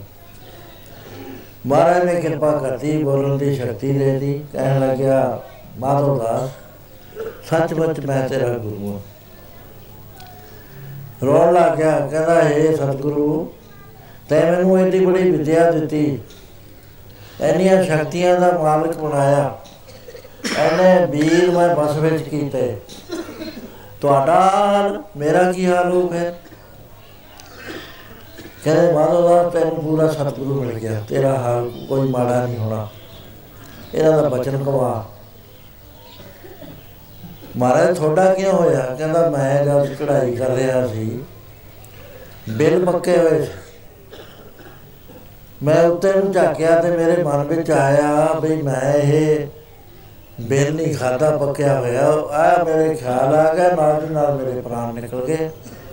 ਅੰਤ ਮਤੇ ਸੋ ਗਤੇ ਜੇ ਜੀ ਅੰਤ ਦੀ ਮਤ ਹੋਏਗੀ ਉਹ ਜੀ ਗਤੀ ਹੋ ਜੇ ਕੋਠੀ 'ਚ ਰਹਿ ਜਵੇ, ਸੁਰਤ ਪ੍ਰੇਤ ਬਣ ਜਾਂਦਾ ਨਾਲੇ ਆਪ ਦੁਖੀ ਨਾਲੇ ਘਰਦਿਆਂ ਦੀ ਬਸ ਕਰਾਉਂਦਾ ਪਸ਼ੂ ਮਾਰ ਦੂ ਡੰਗਰ ਮਾਰ ਦੂ ਘਾਟੇ ਪਾਉਣ ਲਾਜੂ ਫਰਲਾ ਤਬਾਹ ਕਰ ਦੂ ਗੁਰਦਾਸ ਸਾਹਿਬ ਬਾਦਸ਼ਾਹ ਨੇ ਪੁੱਛਿਆ ਉਹਨੂੰ, ਬਠੰਡੇ ਦੇਵ ਨੂੰ ਵੀ ਤੁਸੀਂ ਕੀ ਕੰਮ ਕਰਦੇ ਹੋ ਨੇ ਕਹਿੰਦੇ ਅਸੀਂ ਮਾਲਵੇ ਦੀਆਂ ਸਭ ਫਸਲਾਂ ਖਾ ਜਾਂਦੇ ਆ ਤਾਂ ਵੀ ਸਾਡਾ ਗੁਜ਼ਾਰਾ ਹੁੰਦਾ। ਨੁਕਸਾਨ ਕਰਦੇ ਨੇ ਰੂਹਾਂ। ਕਹਿਣ ਲੱਗਾ, ਮਰਨ ਤੋਂ ਬਾਅਦ ਮੈਂ ਕੀੜਾ ਬਣਦਾ ਤੁਰਿਆ ਆ ਰਿਹਾ, ਮੇਰੀ ਗਤੀ ਕੋਈ ਨਹੀਂ ਹੈ। ਇਹਦਾ ਗੁਰੂ ਮਹਾਰਾਜ ਆ ਕੇ ਕਿਰਪਾ ਕਰਤੀ, ਮੇਰੀ ਵੀ ਗਤੀ, ਤੇਰੀ ਵੀ ਗਤੀ। ਹੁਣ ਇਹ ਨਹੀਂ ਪਤਾ ਵੀ ਸਰੀਰ ਛੱਡਣ ਤੋਂ ਬਾਅਦ ਅਸੀਂ ਕਿੱਥੇ ਜਾਈਏ, ਕਹੇ ਦੇ ਘਰ ਚ ਜਾਈਏ। ਬੜਾ ਮੁਸ਼ਕਲ ਹੈ, ਜਿਸ ਨੂੰ ਪਿਛਲੇ ਜਨਮ ਦਾ ਪਤਾ ਹੋਵੇ ਨਾ, ਮੈਂ ਆ ਸੀ। ਉਹ ਦੂਸਰੇ ਜਨਮ ਚ ਉਹਨੂੰ ਬਹੁਤ ਔਖਾ ਹੁੰਦਾ ਵੀ ਲੈ ਚੰਗੇ ਬਲੇ ਬੈਠੇ ਸੀ। ਭਜਨ ਕਰਦੇ ਸੀ। ਆ ਹੁਣ ਆ ਕੇ ਫੇਰ ਜਵਾਕ ਬਣ ਗਏ, ਚਪੇੜਾ ਖੜੀਆਂ ਪੈ ਗਈਆਂ, ਵੀ ਤੂੰ ਪੜਦਾ ਨਹੀਂ ਹੈ, ਤੂੰ ਆ ਕੰਮ ਨਹੀਂ ਕਰਦਾ, ਉਹ ਨਹੀਂ ਕਰਦਾ। ਬੇਵਸ ਹੋ ਗਿਆ ਆਦਮੀ। ਗੁਰੂ ਨਾਨਕ ਸਾਹਿਬ ਵੇਚਦੇ ਵੀ ਤਾਂ ਮਾਰੀਆਂ ਸੀ ਚਪੇੜਾ, ਵੀ ਤੂੰ 20 ਰੁਪਏ ਕਿਉਂ ਖਰਚ ਕਰਕੇ ਆਇਆ ਝੜਕਾ ਰੋਜ਼ੇ ਪੈਂਦੀਆਂ ਸੀ। ਉਹ ਪਤਾ ਨਹੀਂ ਕਹਿੰਦੇ ਜੇ ਤਾਂ ਹੁਣ ਤੇ ਹੁਣੇ ਹੁਣ ਤੂੰ ਕਰ ਲਵੇਂ ਤਾਂ ਬਹੁਤ ਵਧੀਆ। ਔਖਾ ਰਾਹ ਨਹੀਂ ਹੈ, ਬਿਲਕੁਲ ਸਖਾਲਾ ਪਰ ਇਹ ਔਖਾ ਇੰਨਾ ਬਾਲ, ਇੱਕ ਬਾਲ ਜਨਾ ਨਹੀਂ ਟੱਪਿਆ ਜਾਂਦਾ, ਪੂਰੇ ਜਨ ਬਹੁਤ ਹੀ ਔਖਾ ਮਹਾਰਾਜ ਜੀ ਨੂੰ ਜਦ ਮੈਂ ਮਿਲਿਆ। ਮੈਨੂੰ ਕਹਿੰਦਾ ਤੇਰੀ ਇੱਕ ਕਦਮ ਰਹਿ ਗਿਆ ਬਾਕੀ। ਤੂੰ ਐਸ ਜਨਮ ਚ ਪਟ ਲੈ, ਜੇ ਇਸ ਤਰ੍ਹਾਂ ਪਟ ਹੋਈ, ਅਗਲਾ ਵੀ ਲੈ ਨਹੀਂ ਫਿਰ ਅਗਲਾ ਪਤਾ ਨਹੀਂ ਕਿੱਥੇ ਹੋਵੇ। ਪਿੱਛੇ ਨੂੰ ਗਿਰਨ ਤੋਂ ਬਚੀ, ਅਗਾਹਾਂ ਕੋ ਤਰਾਨ ਪਿੱਛੇ ਫੇਰ ਨਾ ਮੋੜੜਾ ਪਿੱਛੇ ਨੂੰ ਡਾਊਨ ਫਾਲ ਨਾ ਹੋ ਜਵੇ। ਕੀ ਪਤਾ ਡਾਊਨ ਫਾਲ ਹੋ ਜੇ ਸੋਸਾਇਟੀ ਮਾੜੀ ਮਿਲ ਜੇ, ਮਾਇਆ ਦਾ ਅਸਰ ਪੈ ਜੇ। ਮਾਇਆ ਤਾਂ ਬੜੇ ਬੜਿਆਂ ਨੂੰ ਛੱਡ ਲੈਂਦੀ ਹੈ। ਕਹਿ ਜਾ ਹਾਲ ਹੋਵੇ? ਵੀ ਉਹ ਕਦਮ ਪੱਟ ਹੁੰਦਾ ਹੈ ਕਿ ਨਹੀਂ ਪੱਟ ਹੁੰਦਾ, ਉਹਦਾ ਇਸ਼ਾਰਾ ਮਾਰ ਕਰਕੇ। ਉਹ ਕਹੇ, ਸਖਾਲਾ ਨਹੀਂ ਹੈ 100 ਜਨਮ ਦੀ ਭਗਤੀ ਹੋਵੇ ਤਾਂ ਨਹੀਂ ਪੱਟ ਹੁੰਦਾ। ਬਾਹ ਫੜ ਕੇ ਕੋਈ ਪਾਰ ਕਰਾ ਦੇ ਤਾਂ ਹੁੰਦਾ ਨਹੀਂ ਨਹੀਂ ਹੁੰਦਾ ਆਖਰੀ ਮੰਜ਼ਰ ਬਸ ਤੋਂ ਬਾਹਰ ਹੈ। ਇਹ ਗੁਰੂ ਦੇ ਹੱਥ 'ਚ ਹੈ, ਸੰਤ ਦੇ ਹੱਥ ਵਿੱਚ ਹੈ, ਜੇ ਪਹੁੰਚਿਆ ਹੋਇਆ ਸਾਧੂ ਹੈ, ਉਹ ਨਿਗਾਹ ਹੁੰਦਾ, ਦੂਜੇ ਤੋਂ ਨਹੀਂ ਨਿਗਾਹ ਹੁੰਦਾ। ਸੋ ਇਸ ਤਰ੍ਹਾਂ ਮਹਾਰਾਜ ਕਹਿੰਦੇ, ਪਿਆਰਿਆ, ਤੂੰ ਦੇਖ, ਇੰਨਾ ਸਿਆਣਾ ਹੈ। ਵੀ ਜਿਹਦਾ ਨਾਮ ਨਹੀਂ ਸੀ ਜਪਣਾ ਜਿਹਦਾ ਐਸਾ ਨਾਮ ਨਾ ਚੇਤੇ ਉਸੇ ਕਾਹੇ ਜਾ ਗਾਏ ਰਾਮ ਰਾਜੇ ਕਿਹਾ ਜਾ ਨਾਮ, ਜਿਹਦੇ ਵਿੱਚ ਸਾਰੀਆਂ ਹੀ ਬਰਕਤਾਂ ਨੌ ਨਿਧੀ 18 ਸਿੱਧੀ, ਪਿੱਛੇ ਲੱਗੀਆਂ ਫਿਰੇ ਜੋ ਹਾਰੀ ਤੇ ਸਦਾ ਬੁਸਾਏ ਜਿਸ ਨਾਮ ਦੇ ਸੋਈ ਪਟ ਰਾਜਾ ਰਾਜਾ ਸਗਲੀ ਸ਼੍ਰੇਸ਼ਟਕਾ ਨਾਮ ਮਨ ਪਿਨਾ ਕੋਈ ਤਕਲੀਫ ਨਹੀਂ ਆਉਂਦੀ ਕਰੇ ਇਸ਼ਨਾਨ ਸਿਮਰ ਪ੍ਰਭ ਆਪਣਾ ਮਨ ਤਨ ਭਏ ਰੋਗਾ ਇਹ ਨਾਮ ਦੇ ਜਪਿਆ ਨਹੀਂ ਤਾਂ ਕਾਦੇ ਵਾਸਤੇ ਸੰਸਾਰ ਚ ਆਇਆ ਤੂੰ? ਜਿਹੜੀ ਮੈਂ ਕੋਠੀਆਂ ਬਣਾਉਣ ਵਾਸਤੇ, ਬੱਚੇ ਪੜਾਉਣ ਵਾਸਤੇ, ਨੌਕਰੀ ਕਰਨ ਵਾਸਤੇ, ਨੌਕਰੀ ਤੋਂ ਕੀ ਮਿਲਦਾ ਫਿਰ ਰੋਟੀ ਰੋਟੀ ਤਾਂ ਤੇਰੇ ਕਰਮਾਂ 'ਚ ਲਿਖੀ ਪਈ ਹੈ, ਮੈਂ ਲਿਖ ਕੇ ਭੇਜੀ ਹੈ ਪਹਿਲਾਂ। ਪਰਮੇਸ਼ਰ ਕਹਿੰਦਾ ਬਈ ਪਰਲਬਦ ਕਰਮ ਮੈਂ ਤੇਰੇ ਮੱਥੇ ਲਿਖੇ। ਉਹ ਰੋਟੀ ਦਾ ਮੈਂ ਲਿਖਤੀ ਹੁਣ ਬੇਈਮਾਨੀ ਕਰ ਕਰਕੇ ਤੂੰ ਹੋਰ ਗੱਲਾਂ ਵਾਧੂ ਕਰਦਾ ਹੈ। ਰੋਟੀ ਦਾ ਲਿਖੀ ਹੋਈ ਆ, ਕਾਇਰੇ ਮਨ ਚਿਤਵਾ ਉਦਮ ਜਹਾਰ ਆਜਿਓ ਭਰਿਆ ਸੈਲ ਮੱਥਨ ਮੈਂ ਜਾਂਦਾ ਪਾਏ ਤਾਂ ਕਰ ਰਿਜ਼ਕ ਅੱਗੇ ਕਰ ਰਿਜ਼ਕ ਦਾ ਫਿਕਰ ਨਾ ਕਰ। ਉਹ ਰਾਜਿਕ ਹੈ। ਉਹਨੇ ਦੇਣਾ ਹੀ ਦੇਣਾ ਕਿਵੇਂ ਦੇ ਵਿੱਚ ਹੈ? ਇਹ ਡਿਊਟੀ ਵਾਹਿਗੁਰੂ ਦੀ ਹੈ। ਤੇ ਫੇਰੇ ਤੇਰੀ ਡਿਊਟੀ ਤਾਂ ਹੈ ਨਹੀਂ, ਤੂੰ ਆਪਣਾ ਜਨਮ ਬਰਬਾਦ ਕਰਕੇ ਚਲੇ ਜਾਏਗਾ। ਤੈਨੂੰ ਬੜੀ ਮੁਸ਼ਕਲ ਦੇ ਨਾਲ 83 ਲੱਖ ਮੈਂ 1999 ਜੂਨਾ ਲੱਗਣ ਤੋਂ ਬਾਅਦ ਤੈਨੂੰ ਇਹ ਸਰੀਰ ਪ੍ਰਾਪਤ ਹੋਇਆ, ਇਹਦਾ ਫਾਇਦਾ ਲੈਣਾ ਜੇ ਲੈਣਾ ਸੰਤਾਂ ਦਾ ਬਚਨ ਕਮਾਲ ਹੈ ਉਹਦੇ ਨਾਲ ਤਰਜੇਗਾ ਜੇ ਕੋ ਬਚਨ ਕਮਾਵੇ ਸੰਤਨ ਦਾ ਸੋਗਰ ਪ੍ਰਸ਼ਾਦੀ ਤਰੇ ਸੋ ਇਹ ਤਰ੍ਹਾਂ ਹਮਾਰਾ ਸਵਾਲ ਕਰਦੇ ਆ ਵੀ ਦੱਸ ਵੀ ਫੇਰ ਤੂੰ ਕਾਦੇ ਵਾਸਤੇ ਆਇਆ? ਇਹ ਮਾਨਨ ਜਨੂ ਤਲਮ ਹੈ ਨਾਮ ਮੇਰੇ ਬੈਠਾ ਸਭ ਜਾਏ ਹੁਣ ਬੱਤੇ ਨਾਮ ਨਾ ਵੀ ਜੋ ਅੱਗੇ ਭੁੱਖਾ ਕਿਆ ਖਾਏ? ਮਨ ਮੁਖਾਂ ਨੂੰ ਫੇਰ ਜਨਮ ਹੈ ਨਾਨਕ ਕਰ ਪਾਏ ਮਨ ਮੁਖਾਂ ਨੇ ਜੰਮਦੇ ਮਰਦੇ ਰਹਿਣਾ ਮਨ ਮੁਖ ਦੁੱਖਾ ਖੇਤ ਹੈ, ਦੁੱਖ ਬੀਜੇ, ਦੁੱਖ ਖਾਏ, ਦੁੱਖ ਵਿੱਚ ਜੰਮੇ, ਦੁੱਖ ਮਰੇ ਹਉਮੈ ਕਰ ਰਿਹਾ। ਸੋ ਇਸ ਤਰ੍ਹਾਂ ਸ਼ੋਭ ਉਪਦੇਸ਼ ਦਿੰਦੀਆਂ ਮਾਵਾ। ਬਾਲਮੀਕ ਨੂੰ ਉਪਦੇਸ਼ ਦਿੱਤਾ ਵੀ ਬੰਦਾ ਪਹਿਲਾਂ ਮਾਰਿਆ ਕਰ, ਪਿੱਛੋਂ ਤਲਾਸ਼ੀ ਲਿਆ ਪਹਿਲੇ ਦਿਨ ਉਹਨੇ ਬੰਦਾ ਮਾਰਤਾ ਕੁਝ ਨਾ ਨਿਕਲਿਆ। ਦੋ ਪੈਸੇ ਨਿਕਲੇ। ਬੜਾ ਅਫਸੋਸ, ਜ਼ਮੀਰ ਨੇ ਆਵਾਜ਼ ਦਿੱਤੀ। ਜ਼ਮੀਰ ਮਾੜੇ ਦੇ ਵੀ ਆਵਾਜ਼ ਦਿੰਦੀ ਹੈ, ਚੰਗੇ ਦੇ ਵੀ ਦਿੰਦੀ ਹੈ, ਲੇਕਿਨ ਮਾੜੇ ਨੇ ਉਹਨੂੰ ਆਵਾਜ਼ ਪ੍ਰੂਫ ਕਰ ਲਿਆ ਹੁੰਦਾ ਉਹਦੀ ਆਵਾਜ਼ ਪਾਸ ਆਨ ਨਹੀਂ ਹੁੰਦੀ। ਚੰਗੇ ਬੰਦੇ ਨੂੰ ਜਦ ਪਤਾ ਲੱਗ ਜਾਂਦਾ ਵੀ ਤੂੰ ਤਾਂ ਗਲਤ ਕੰਮ ਕਰ ਰਿਹਾ ਠਹਿਰ ਜਾ। ਜ਼ਮੀਰ ਨੇ ਆਵਾਜ਼ ਦਿੱਤੀ। ਤੇ ਤੈਂ ਬੜਾ ਮਾੜਾ ਕੰਮ ਕਰਿਆ। ਦੋ ਪੈਸੇ ਪਿੱਛੇ ਬੰਦਾ ਮਾਰਤਾ। ਇਹਦੇ ਡਿਪੈਂਡੈਂਟ ਹੋਣੇ ਆ, ਇਸਤਰੀ ਹੋਣੀ ਹੈ ਬੱਚੇ ਹੋਣੇ ਆ, ਕਿਸੇ ਕਾਰਜ ਜਾ ਰਿਹਾ ਸੀਗਾ ਤੇ ਤੂੰ ਮਾਰ ਲਿਆ। ਕੋੜਾ ਰੱਖਦਾ ਮਾਂ ਦੇ ਕੋਲ ਲਿਆ ਕੇ, ਕਹਿੰਦਾ ਮੈਂ ਨਹੀਂ ਇਹ ਕੰਮ ਕਰਦਾ। ਮਾਂ ਕਹਿੰਦੀ ਜਾ ਦੋ ਪੈਸੇ। ਦੋ ਪੈਸੇ ਗਈ ਜਹਾਂ ਜਾ ਕੇ ਮਾਛੀਆਂ ਦੇ ਘਰ ਜਾ ਕੇ ਪੂੰਛ ਖਰੀਦ ਲਿਆ ਪੂੰਛ ਛੋਟੀ ਛੋਟੀ ਮੱਛੀਆਂ ਦੀ ਹੈ ਚਕਰਾ ਭਰ ਲਿਆਂਦਾ। ਕਹਿੰਦੀ ਬਾਲਮੀ ਕੋਲੇ ਯਾਰ ਤੈ ਤਾਂ ਦੋ ਪੈਸੇ ਪਿੱਛੇ ਮਾਰਿਆ ਇੱਕ ਬੰਦਾ। ਆ ਦੇਖ ਇਹਨੇ ਕਦਾ ਪਤਿਆ ਭਰਿਆ ਹੋਇਆ ਚੱਕਰ। ਇਹ ਇਹਨੇ ਕਿੰਨੇ ਜੀਵ ਮਾਰਦੇ, ਜੀਵ ਦੀ ਹੱਤਿਆ ਤਾਂ ਇੱਕੋ ਜਿਹੀ ਹੈ ਬੰਦਾ ਮਾਰਦਾ, ਕੁੱਤਾ ਮਾਰਦਾ। ਉੱਠੇ ਰਸਤੇ ਲਾਤਾ। ਹੁਣ ਕੰਮ ਕੀ ਕਰਦਾ? ਬੰਦਿਆਂ ਨੂੰ ਮਾਰੀ ਜਾਂਦਾ। ਭਾਈ ਗੁਰਦਾਸ ਜੀ ਨੇ ਲਿਖਿਆ, ਬਾਟੇ ਮਾਨਸ ਮਾਰਦਾ, ਬੈਠਾ ਬਾਲਮੀਕ ਪਟਵਾਰਾ ਲੇਕਿਨ ਇੱਕ ਦਿਨ ਐਸਾ ਹੋਇਆ ਕਿ ਪੂਰਾ ਸਤਿਗੁਰੂ ਆ ਗਿਆ। ਸਤਿਗੁਰੂ ਦੀ ਅਣਹੋਂਦ ਨਹੀਂ ਸਾਥ ਸਕਦੀ, ਕਦੇ ਵੀ ਹੁੰਦੀ। ਇਹ ਵਾਹਿਗੁਰੂ ਦਾ ਇੰਤਜ਼ਾਮ ਹੈ, ਸਾਨੂੰ ਦਖਲ ਨਹੀਂ ਦੇਣਾ ਚਾਹੀਦਾ ਹੈ ਵੀ ਗੁਰੂ ਹੁੰਦਾ ਕਿ ਨਹੀਂ ਹੁੰਦਾ। ਜਿਹਦੇ ਮਸਤਕ 'ਚ ਲਿਖਿਆ ਹੋਇਆ, ਉਹਨੂੰ ਗੁਰੂ ਮਿਲ ਜਾਏਗਾ, ਜਿਹਦੇ ਨਹੀਂ ਲਿਖਿਆ ਹੋਇਆ, ਨਹੀਂ ਮਿਲੇਗਾ। ਜੇ ਮਸਤਕ ਤੋਂ ਬਾਹਰ ਲਿਖਿਆ ਤੇ ਸਤਿਗੁਰੂ ਮਿਲਿਆ, ਰਾਮ ਰਾਜੇ।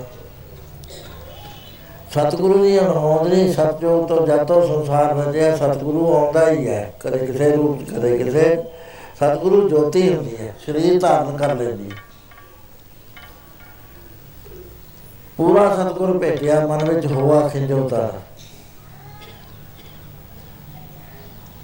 ਪੂਰਾ ਸਤਿਗੁਰੂ ਆ ਗਿਆ ਤੇ ਹੁਣ ਪਹਿਲੀ ਵਾਰੀ ਜੇ ਜੇ ਕਾਈ ਅੰਦਰ। ਪਹਿਲਾਂ ਤਾਂ ਨੱਠ ਕੇ ਮਾਰਦਾ ਸੀ।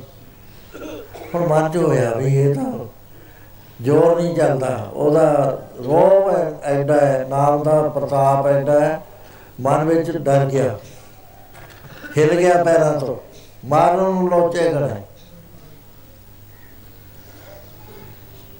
ਲੇਕਿਨ ਮਾਰ ਨਹੀਂ ਸਕਦਾ।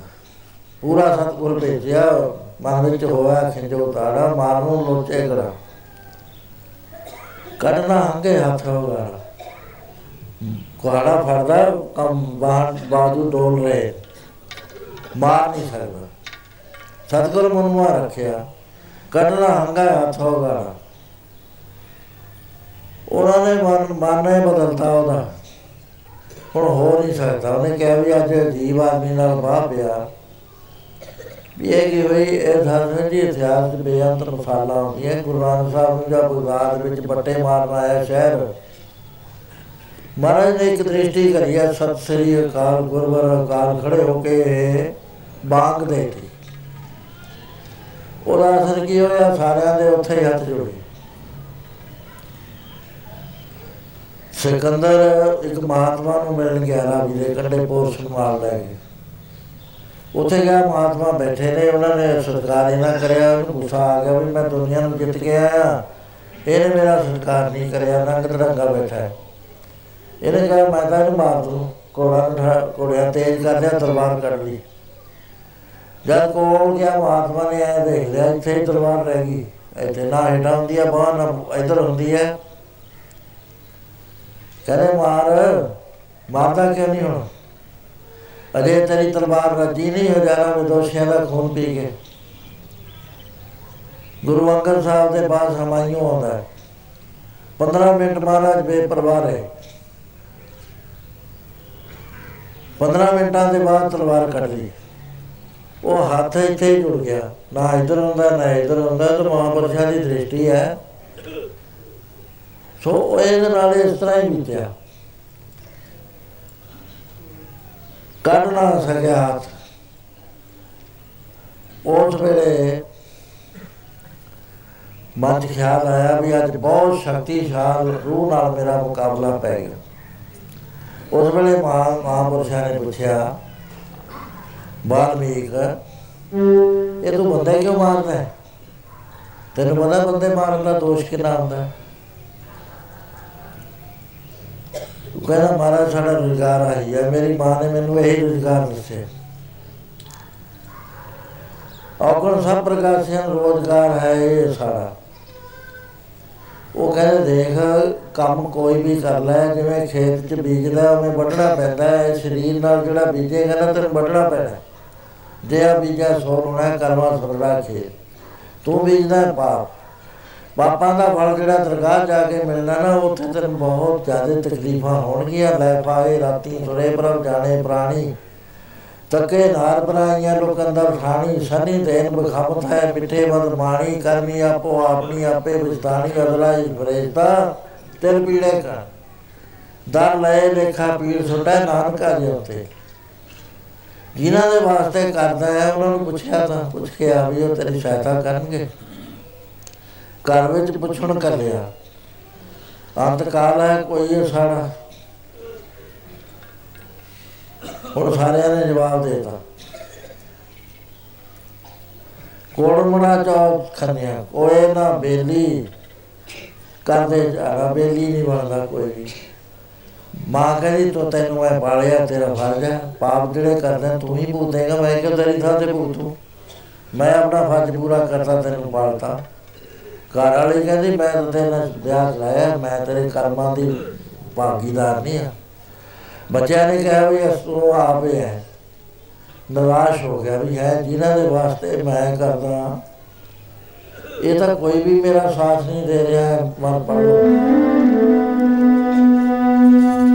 ਮੇਰਾ ਕੋਈ ਨਾ ਮੇਰੀ ਗੁਨਾ ਪਾਪ ਕਮਾਉਂਦਾ ਮੇਰੀ ਗੁਨਾ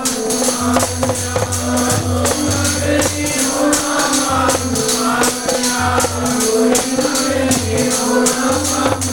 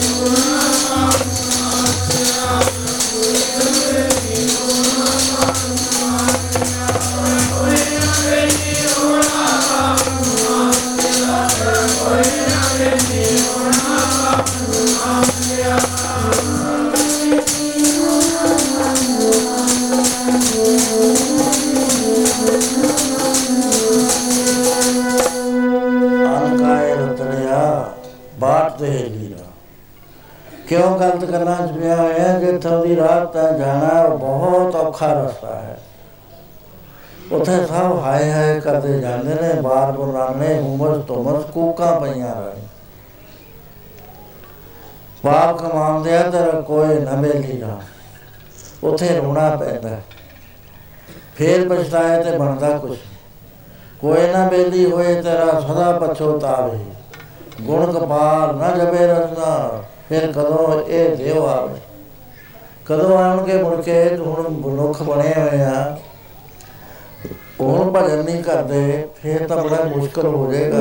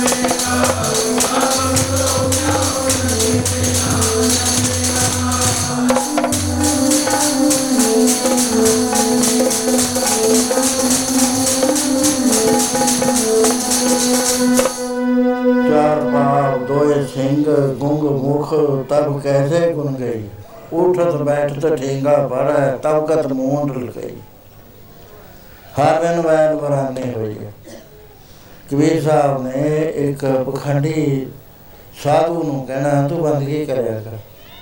ਉਹ ਕਹਿੰਦੇ, ਕਹਿਣਾ ਵੀ ਦੇਖ, ਤੂੰ ਤਾਂ ਜਲਾ ਹੈ, ਮੈਂ ਆ ਬ੍ਰਾਹਮਣ ਨਾਲ ਸੰਨਿਆਸੀ। ਮੈਂ ਨਾਮ ਹੀ ਨਾਮ ਜਪਾ, ਤਾਂ ਵੀ ਤੇਰੇ ਨਾਲ ਹੋ ਗਿਆ ਖਾਂਦਾ ਰਿਹਾ, ਹੁਣ ਪਰਮੇਸ਼ਰ ਦੇ ਘਰ ਦੇ ਤਾਂ ਲੈਣਾ ਦੇਣਾ ਹਿਸਾਬ ਕਿਤਾਬ ਬਣਿਆ ਹੋਇਆ। ਪਹਿਲਾਂ ਕਿਸੇ ਦਾ ਖਾਓ, ਫੇਰ ਆ ਕੇ ਉਹਦਾ ਹਿਸਾਬ ਕਿਤਾਬ ਕਰੋ। ਬੜਾ ਔਖਾ ਹੈ ਹਿਸਾਬਦਾਰ ਲੈ ਦੇਖਾ, ਪੀੜ ਸੁਟੇ, ਨਾਨਕਾ ਦੇ ਉੱਤੇ ਫਰੀਦ ਤੁਰੇ ਜਾਂਦੇ। ਇੱਕ ਬੈਲ ਦਾ ਕਰਨ ਦੇਖ ਕੇ ਸਜਦਾ ਕਰਨ ਲੱਗ ਗਏ। ਹੈਰਾਨ ਹੋ ਗਏ ਮਰੀਜ਼। ਮੁਰਸ਼ਦ ਕੀ ਕਰ ਰਹੇ ਹੋ? ਤੁਸੀਂ ਬੈਲ ਮਰਿਆ ਹੋਇਆ। ਕਹਿੰਦੇ ਪਰਮੇਸ਼ਰ ਦਾ ਅਸੀਂ ਹੁਕਮ ਦੇਖ ਰਹੇ ਸੀ। ਕਹਿੰਦੇ ਸਾਨੂੰ ਵੀ ਕੁਝ ਗਿਆਤ ਹੋਵੇ। ਕਹਿੰਦੇ ਜਿਹੜਾ ਬੈਲ ਪਿਆ ਨਾ ਇੱਥੇ ਦਾ ਹੀ ਵੱਡਾ ਸਰਦਾਰ ਸੀ। ਬਹੁਤ ਜ਼ਮੀਨ ਸੀ ਹਜ਼ਾਰ ਰੁਪਏ ਤੇ ਜਾਵੇ ਪਰ ਲਾਲਚੀ ਹੱਦ ਜਾਲੇ ਦਾ ਹੱਦ ਦਰਜੇ ਦਾ ਇੱਕ ਦਿਨ ਘੋੜੀ ਦੇ ਉੱਤੇ ਕਣਕ ਫੁੱਟ ਪੱਕੀ ਹੋਈ ਆ ਦੇਖਦਾ ਫਿਰਦਾ ਹੈ। ਨਾਲ ਦੇ ਖੇਤ ਵਾਲੇ ਦੇ ਵਿੱਚ ਘੋੜੀ ਚਲਾਉਂਦਾ, ਬੰਨੇ ਤੇ ਨਹੀਂ ਚਲਾਉਂਦਾ। ਉਹਦੀਆਂ 8-10 ਬੱਲੀਆਂ ਰਕਾਬ 'ਚ ਫਸ ਗਈਆਂ। ਇਹਨੇ ਦੇਖ ਲਿਆ ਉਹਦੇ ਵਿੱਚ ਫਸਾਈ ਗਿਆ ਘਰ ਆ ਕੇ ਕਣਕ ਕੁਛ ਕੱਢੀ ਹੋਈ ਸੀ, ਹੱਥ ਨਾਲ ਮਲ ਕੇ ਉਹਦੇ ਵਿੱਚ ਦਾਣੇ ਪਾ ਦੇ ਕਹਿੰਦੇ ਦਾਣੇ ਤਾਂ ਹੋਣੇ ਜ਼ਿਆਦਾ ਜ਼ਿਆਦਾ 200 ਹੋਣਾ 300 ਹੋਣਾ, ਪਰ ਪਰਮੇਸ਼ਰ ਦਾ ਇਨਸਾਫ ਦੇਖੋ। ਪੂਰਾ ਜਨਮ ਬੈਲ ਬਣ ਕੇ ਇਹਨੇ ਲੇਖਾ ਦਿੱਤਾ। ਅਸੀਂ ਤਾਂ ਸਜਦਾ ਕਰਦੇ। ਕਬੀਰ ਸਾਹਿਬ ਕਹਿੰਦੇ, ਲੇਖਾ ਦੇਣਾ ਔਖਾ ਹੋ ਜਾਊਗਾ, ਤੂੰ ਖਾਈ ਜਾਣਾ। ਜਿਹੜੇ ਸਾਧੂ ਦਾਨ ਲੈਂਦੇ ਨੇ, ਖਾਂਦੇ ਨੇ ਬੰਦਗੀ ਨਹੀਂ ਕਰਦੇ ਹਾਰ ਉਹਨਾਂ ਦਾ ਵੀ ਆਈ ਹੋਣਾ ਹੈ। ਉਹ ਵੀ ਛੁੱਟ ਨਹੀਂ ਸਕਦੇ ਲੇਖਾ ਤਾਂ ਦੇਣਾ ਹੀ ਪੈਣਾ। ਤੇ ਉਹਨਾਂ ਨੇ ਅਖੀਰ ਇੱਕ ਵਾਰੀ ਜਾ ਰਹੇ ਨੇ, ਉਹਨਾਂ ਕਿਸਾਨਾਂ ਦੇ ਇੱਕ ਬੈਲ ਚੱਲ ਨਹੀਂ ਰਿਹਾ। ਹੈ ਭਾਰੀ ਕਹਿੰਦੇ ਭਾਈਆ ਬੈਲ ਨਾਲ ਗੱਲ ਕਰਨੀ ਹੈ।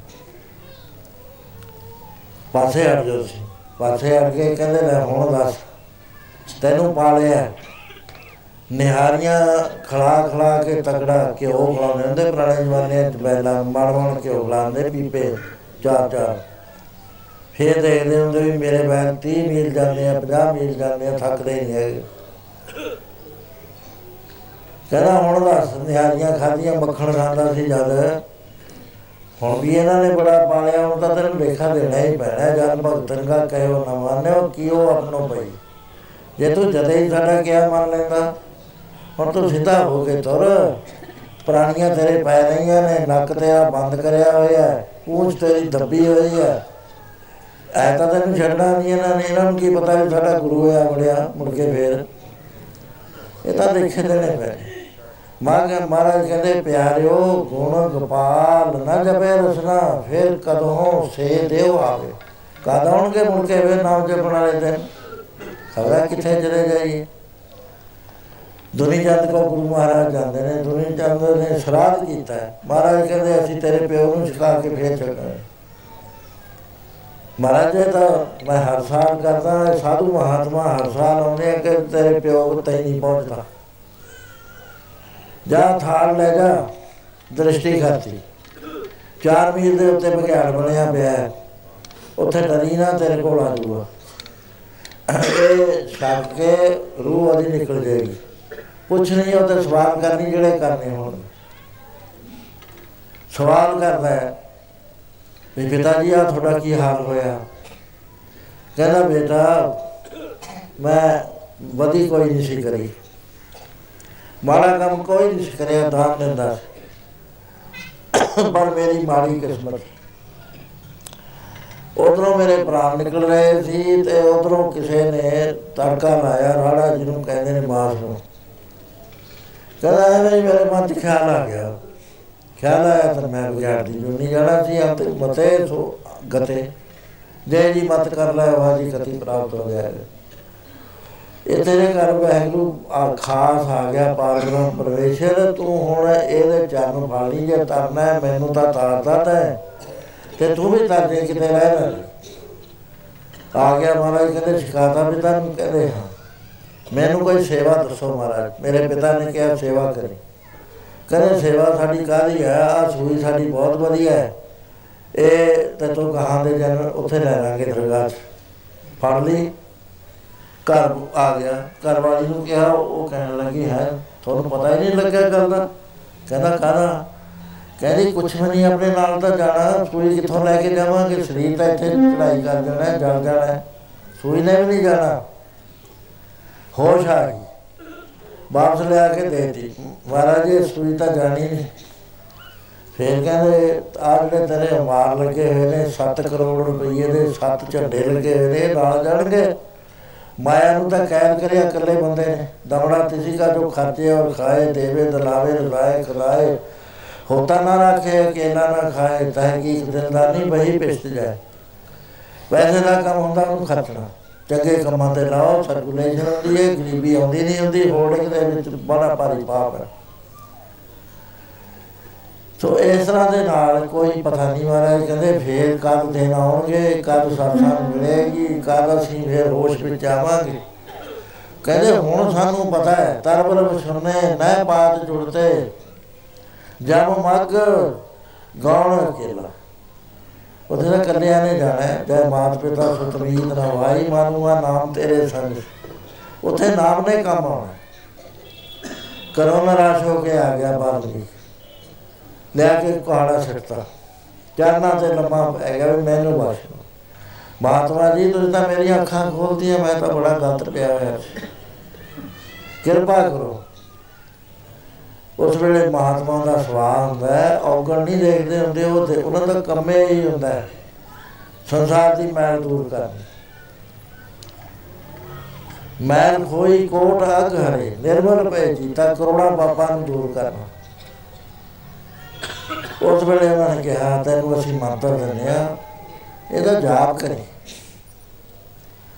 ਕਰਦਾ ਹੀ ਨਹੀਂ, ਜਦ ਤਾਈਂ ਅਸੀਂ ਆਉਂਦੇ ਨਹੀਂ ਅਸੀਂ ਫੇਰ ਮੁੜ ਕੇ ਆਵਾਂਗੇ, ਫੇਰ ਤੈਨੂੰ ਗੱਲ ਗਾਂ ਦਾ ਸਬਕ ਦੇਵਾਂਗੇ। ਸੋ ਉਸ ਵੇਲੇ ਐਸਾ ਇਤਿਹਾਸ ਚੱਲਦਾ ਹੈ ਵੀ ਅਧਿਕਾਰੀ ਤੋਂ ਬਿਨਾ ਨਾਮ ਦੇਣਾ ਠੀਕ ਨਹੀਂ ਹੁੰਦਾ, ਉਹਨਾਂ ਨੇ ਪ੍ਰਤੀਲੋਮ ਨਾਮ ਦੇਤਾ। ਰਾਮ ਹੈ, ਰਾਮ ਦਾ ਮੰਮਾ ਮੂਰੇ ਕਰਦਾ। ਕੰਨਾ ਅਖੀਰ ਤੇ ਕਰਦਾ, ਵਿਚਾਲੇ ਲਾਲਾ ਲੈ ਆਂਦਾ ਮਰਾ ਬਣ ਗਿਆ।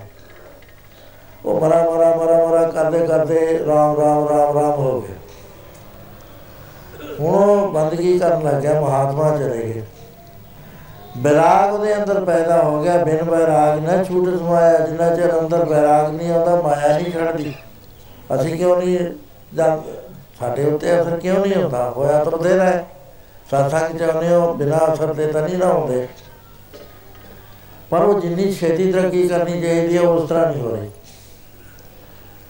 ਉਹ ਤਾਂ ਨਹੀਂ ਹੁੰਦੀ, ਅਸੀਂ ਇੱਕ ਭੇਦ ਨਹੀਂ ਸਮਝਿਆ। ਲੋਕ ਕਟੰਬ ਸਰੂ ਤੇ ਤੋੜੇ ਤਾਂ ਆਪਨ ਵੇਦੀ ਆਵਾ। ਇੱਕ ਪਾਸੇ ਪ੍ਰੀਤ ਹੋ ਜੇ ਸਾਡੀ ਬਹਿਰੂ ਨਾਲ। ਉਹ ਤੇ ਬਗੈਰ ਸਾਨੂੰ ਐ ਲੱਗੇ ਵੀ ਸਾਡਾ ਤਾਂ ਗਵਾਚ ਗਿਆ ਕੁਛ। ਜਦ ਇਹ ਜੀ ਪ੍ਰੀਤ ਹੋ ਜਾਏਗੀ, ਕਿਉਂਕਿ ਉਹ ਪ੍ਰੀਤ ਦਾ ਭੁੱਖਾ ਹੈ, ਗੋਬਿੰਦ ਭਾਉ ਭਗਤ ਦਾ ਭੁੱਖਾ। ਪਿਆਰ ਅਸੀਂ ਕਰਦੇ ਨਹੀਂ, ਪਿਆਰ ਅਸੀਂ ਆਪਣੇ ਸੁੱਖਾਂ ਨੂੰ ਕਰਦੇ ਲੋੜਾਂ ਨੂੰ ਕਰਦੇ ਆ ਰੱਬ ਦਾ ਪਿਆਰ ਤਾਂ ਮੇਰਾ ਖਿਆਲ ਹੈ 1 ਬਟੇ ਹਜ਼ਾਰ ਇੰਨਾ ਕਿ ਹੋਣਾ ਹੈ, ਸਾਡੇ ਦਿਨਾਂ 'ਚ ਤੂੰ ਜ਼ਿਆਦਾ ਨਹੀਂ ਹੈ। ਕਿਤੇ ਦੇ ਹਾਲ ਨਹੀਂ ਪੈਂਦਾ ਵੀ ਮੈਂ ਅੱਜ ਬੰਦਗੀ ਨਹੀਂ ਕਰੀ। ਮੇਰੀ ਬਿਰਤੀ ਨਹੀਂ ਅੱਜ ਲੱਗੀ। ਜਿਹਦੇ ਅੰਦਰ ਇਹ ਆਉਂਦਾ ਤੇ ਨੇ ਸੀਨੇ ਖਿੱਚ ਜਿਹਨਾਂ ਨੇ ਖਾਦੀ ਜੋ ਕਾਲ ਆਰਾਮ ਨਾ ਬੈਠੇ ਨਿਉ ਵਾਲੇ ਨੈਣਾ ਕੀ ਨੀਂਦਰ ਦਿਨੇ ਰਾਤ ਪਏ ਬੈਠੇ। ਇੱਕੋ ਲਗਨ ਲੱਗੀ ਲੈ ਜਾਂਦੀ, ਟੋਰ ਅਨੰਤ ਜਿਨ੍ਹਾਂ ਦੀ ਬਸਨੋਂ ਰੇ ਮੁਕਾਮ ਨਾ, ਕੋਈ ਜਾਲ ਪਏ ਨਿਤਰੇ ਉਹ ਤਾਂ ਅੱਗੇ ਹੀ ਅੱਗੇ ਤੁਰਦੇ ਜਾਂਦੇ ਨੇ ਵੀ ਮੈਨੂੰ ਅਜੇ ਮਿਲਿਆ ਨਹੀਂ, ਮੇਰਾ ਅਜੇ ਕੁਝ ਬਣਿਆ ਨਹੀਂ। ਉਹ ਮਹਾਤਮਾ ਤੋਂ ਸੁਣਦੇ ਨੇ, ਉਹਦੇ ਬਾਅਦ ਇੱਕਦਮ ਆਪਣਾ ਰਸਤਾ ਸੋਧ ਲੈਂਦੇ ਨੇ ਵੀ ਮੈਂ ਤਾਂ ਬੰਦਗੀ ਕਰ ਕੋਸ਼ਿਸ਼ ਕਰਦੇ ਆ ਵੀ ਮੈਂ ਕਰਾਂ ਪਾਲੇ ਪਰ ਇਥੋਂ ਜਦ ਉੱਠਦੇ ਆ ਮਾਇਆ ਦਾ ਐਡਾ ਹੜ ਚੱਲ ਰਿਹਾ, ਪੈਰ ਹੀ ਨਹੀਂ ਲੱਗਦੇ ਪਏ ਜਦੋਂ ਸਾਡੇ ਯਾਦ ਆ ਜਾਂਦੇ ਨੇ, ਕੰਮ ਭੁੱਲ ਜਾਂਦੇ ਆ ਅਸੀਂ। ਇੱਥੇ ਕਿਉਂ ਨਹੀਂ ਆਉਂਦੀ? ਇੱਥੇ ਇੱਕ ਵਾਤਾਵਰਨ ਕ੍ਰੀਏਟ ਹੋ ਗਿਆ, ਜਿਹਨੂੰ ਹੋਰਾ ਕਹਿੰਦੇ ਨੇ। ਔਰਾ ਕ੍ਰੀਏਟ ਹੋਣ ਦੇ ਨਾਲ ਉਹ ਜਿਹੜੀ ਕਾਲੀਆਂ ਲਹਿਰਾਂ ਨੇ, ਉਹ ਪ੍ਰਕਾਸ਼ ਦੇ ਵਿੱਚ ਆ ਨਹੀਂ ਸਕਦੀਆਂ। ਸਾਥਾਂ ਚ ਨਹੀਂ ਉਹਦਾ ਅਸਰ ਪੈਂਦਾ, ਉਹ ਤੋਂ ਬਾਅਦ ਉਹਦਾ ਅਸਰ ਪੈਂਦਾ। ਸੋ ਉਸ ਵੇਲੇ ਉਹਨਾਂ ਨੇ ਨਾਮ ਜਪਣ ਦੀ ਜੋਤੀ ਦੱਸਦੀ ਪਹਿਲਾ ਨਾਮ ਰਸਨਾ ਨਾਲ ਜਪਿਆ ਜਾਂਦਾ। ਵਾਹਿਗੁਰੂ ਵਾਹਿਗੁਰੂ ਵਾਹਿਗੁਰੂ ਵਾਹਿਗੁਰੂ ਵਾਹਿਗੁਰੂ ਵਾਹਿਗੁਰੂ ਵਾਹਿਗੁਰੂ ਵਾਹਿਗੁਰੂ, ਕਰੀ ਜਾ ਅੰਦਰ ਨਹੀਂ ਬਿਰਤੀ ਲੱਗਣੀ, ਜੇ ਕਹੋ ਵੀ ਅੰਦਰ ਲੱਗ ਜੂਗੀ, ਅੱਖਾਂ ਵਿੱਚ ਕੇ ਅੱਖਾਂ ਵਿੱਚ ਕਿਹਦਾ ਨੀਂਦ ਆਉਂਦੀ ਹੁੰਦੀ ਹੈ। ਬਿਰਤੀ ਨਹੀਂ ਲੱਗਦੀ ਜੇ ਉਹ ਕਾਂ ਦੀ ਅਵਸਥਾ ਜਿੱਥੇ ਜਾ ਕੇ ਅੱਖਾਂ ਵਿੱਚ ਕੇ ਨਾਮ ਜਪ ਹੁੰਦਾ। ਇਹ ਪਹਿਲਾਂ ਤਾਂ ਹੱਟ ਧਾਰਨਾ ਪੈਂਦਾ ਵੀ ਮੈਂ ਰੋਟੀ ਨਹੀਂ ਖਾਣੀ ਜਿੰਨਾ ਚਿਰ ਇੰਨਾ ਨਹੀਂ ਕਰਨਾ। ਲਗਨ ਲੱਗਦੀ ਸਾਰ, ਉਹ ਉਹ ਬੰਦੇ ਉੱਠਦੇ ਨੇ ਜਿਨ੍ਹਾਂ ਨੇ ਪਿਛਲੇ ਜਨਮਾਂ 'ਚ ਤਪ ਕਰਿਆ ਹੋਇਆ, ਦੂਏ ਨਹੀਂ ਉੱਠਦੇ। ਜਿਹੜੇ ਬੈਰੀ ਬਿਗਨਰ ਨੇ, ਉਹਨਾਂ ਨੂੰ ਤਾਂ ਬੈਰੂ ਬੈਰੂ ਬੈਰੂ ਬੈਰੂ ਰਾਮ ਰਾਮ ਰਾਮ ਰਾਮ ਕਰਨਾ ਹੀ ਪੈਣਾ ਬੈਠ ਕੇ ਘੰਟਿਆਂ ਬੱਤੀ ਥੋੜਾ ਜਿਹਾ ਨਹੀਂ ਨਾਮ ਜਪਦਾ ਜੇ ਰਸਤਾ ਤੈਅ ਕਰਨਾ ਬਹੁਤ ਜ਼ਿਆਦਾ ਨਾਮ ਜਪਣਾ ਪੈਂਦਾ ਇਸੇ ਕਰਕੇ ਕਿਸੇ ਤੀਨ ਤੇ ਕਿਸੇ ਗੁਰਦੁਆਰੇ ਇਕਾਂਤ ਥਾਂ ਪਾੜ ਕੇ, ਗੁਰਦੁਆਰਾ ਸਾਹਿਬ ਜੇ ਕੋਈ ਨਾਮ ਜਪਣ ਵਾਲਾ ਆਉਂਦਾ ਸੀ ਬੁਲਾਉਂਦੇ ਵੀ ਉਹਨੂੰ। ਕਹਿੰਦਾ, ਜਾ ਬਾਤ ਪੈਗਾ ਜਿੱਥੇ ਤੇਰਾ ਜੀ ਕਰਦਾ, ਜਾ ਪ੍ਰਸ਼ਾਦੇ ਵੇਲੇ ਪ੍ਰਸ਼ਾਦਾ ਛਕ ਜਾ ਕਰ। ਸਾਰੀਆਂ ਤੈਨੂੰ ਸਹੂਲਤਾਂ ਨੇ, ਨਹਾਉਣ ਦੀ, ਧੋਣ ਦੀ ਟੋਇਲਟਾਂ ਬਣੀਆਂ ਹੋਈਆਂ ਨੇ, ਬਾਥਰੂਮ ਅੰਦਰ ਬਣੇ ਹੋਏ ਨੇ ਜਪ ਲੈ ਜੇ ਜਪ ਹੁੰਦਾ, ਤੂੰ ਰੁੱਟ ਲੈ, ਜੇ ਰੁੱਟ ਹੁੰਦੀ ਹੈ।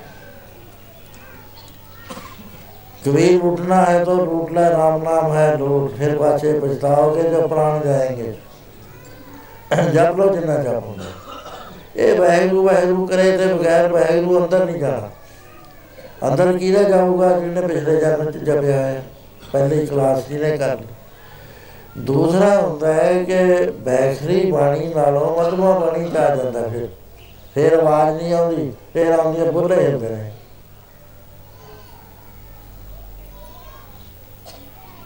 ਇਹਦੇ ਵਿੱਚ ਇੱਕ ਮੈਂ ਇੱਕ ਜੁਗਤੀ ਦੱਸਦਾ, ਬਹੁਤ ਸੁਖਾਲੀ ਹੈ। ਜਿੰਨੀ ਤੇਜ਼ੀ ਨਾਲ ਜਪੋਗੇ,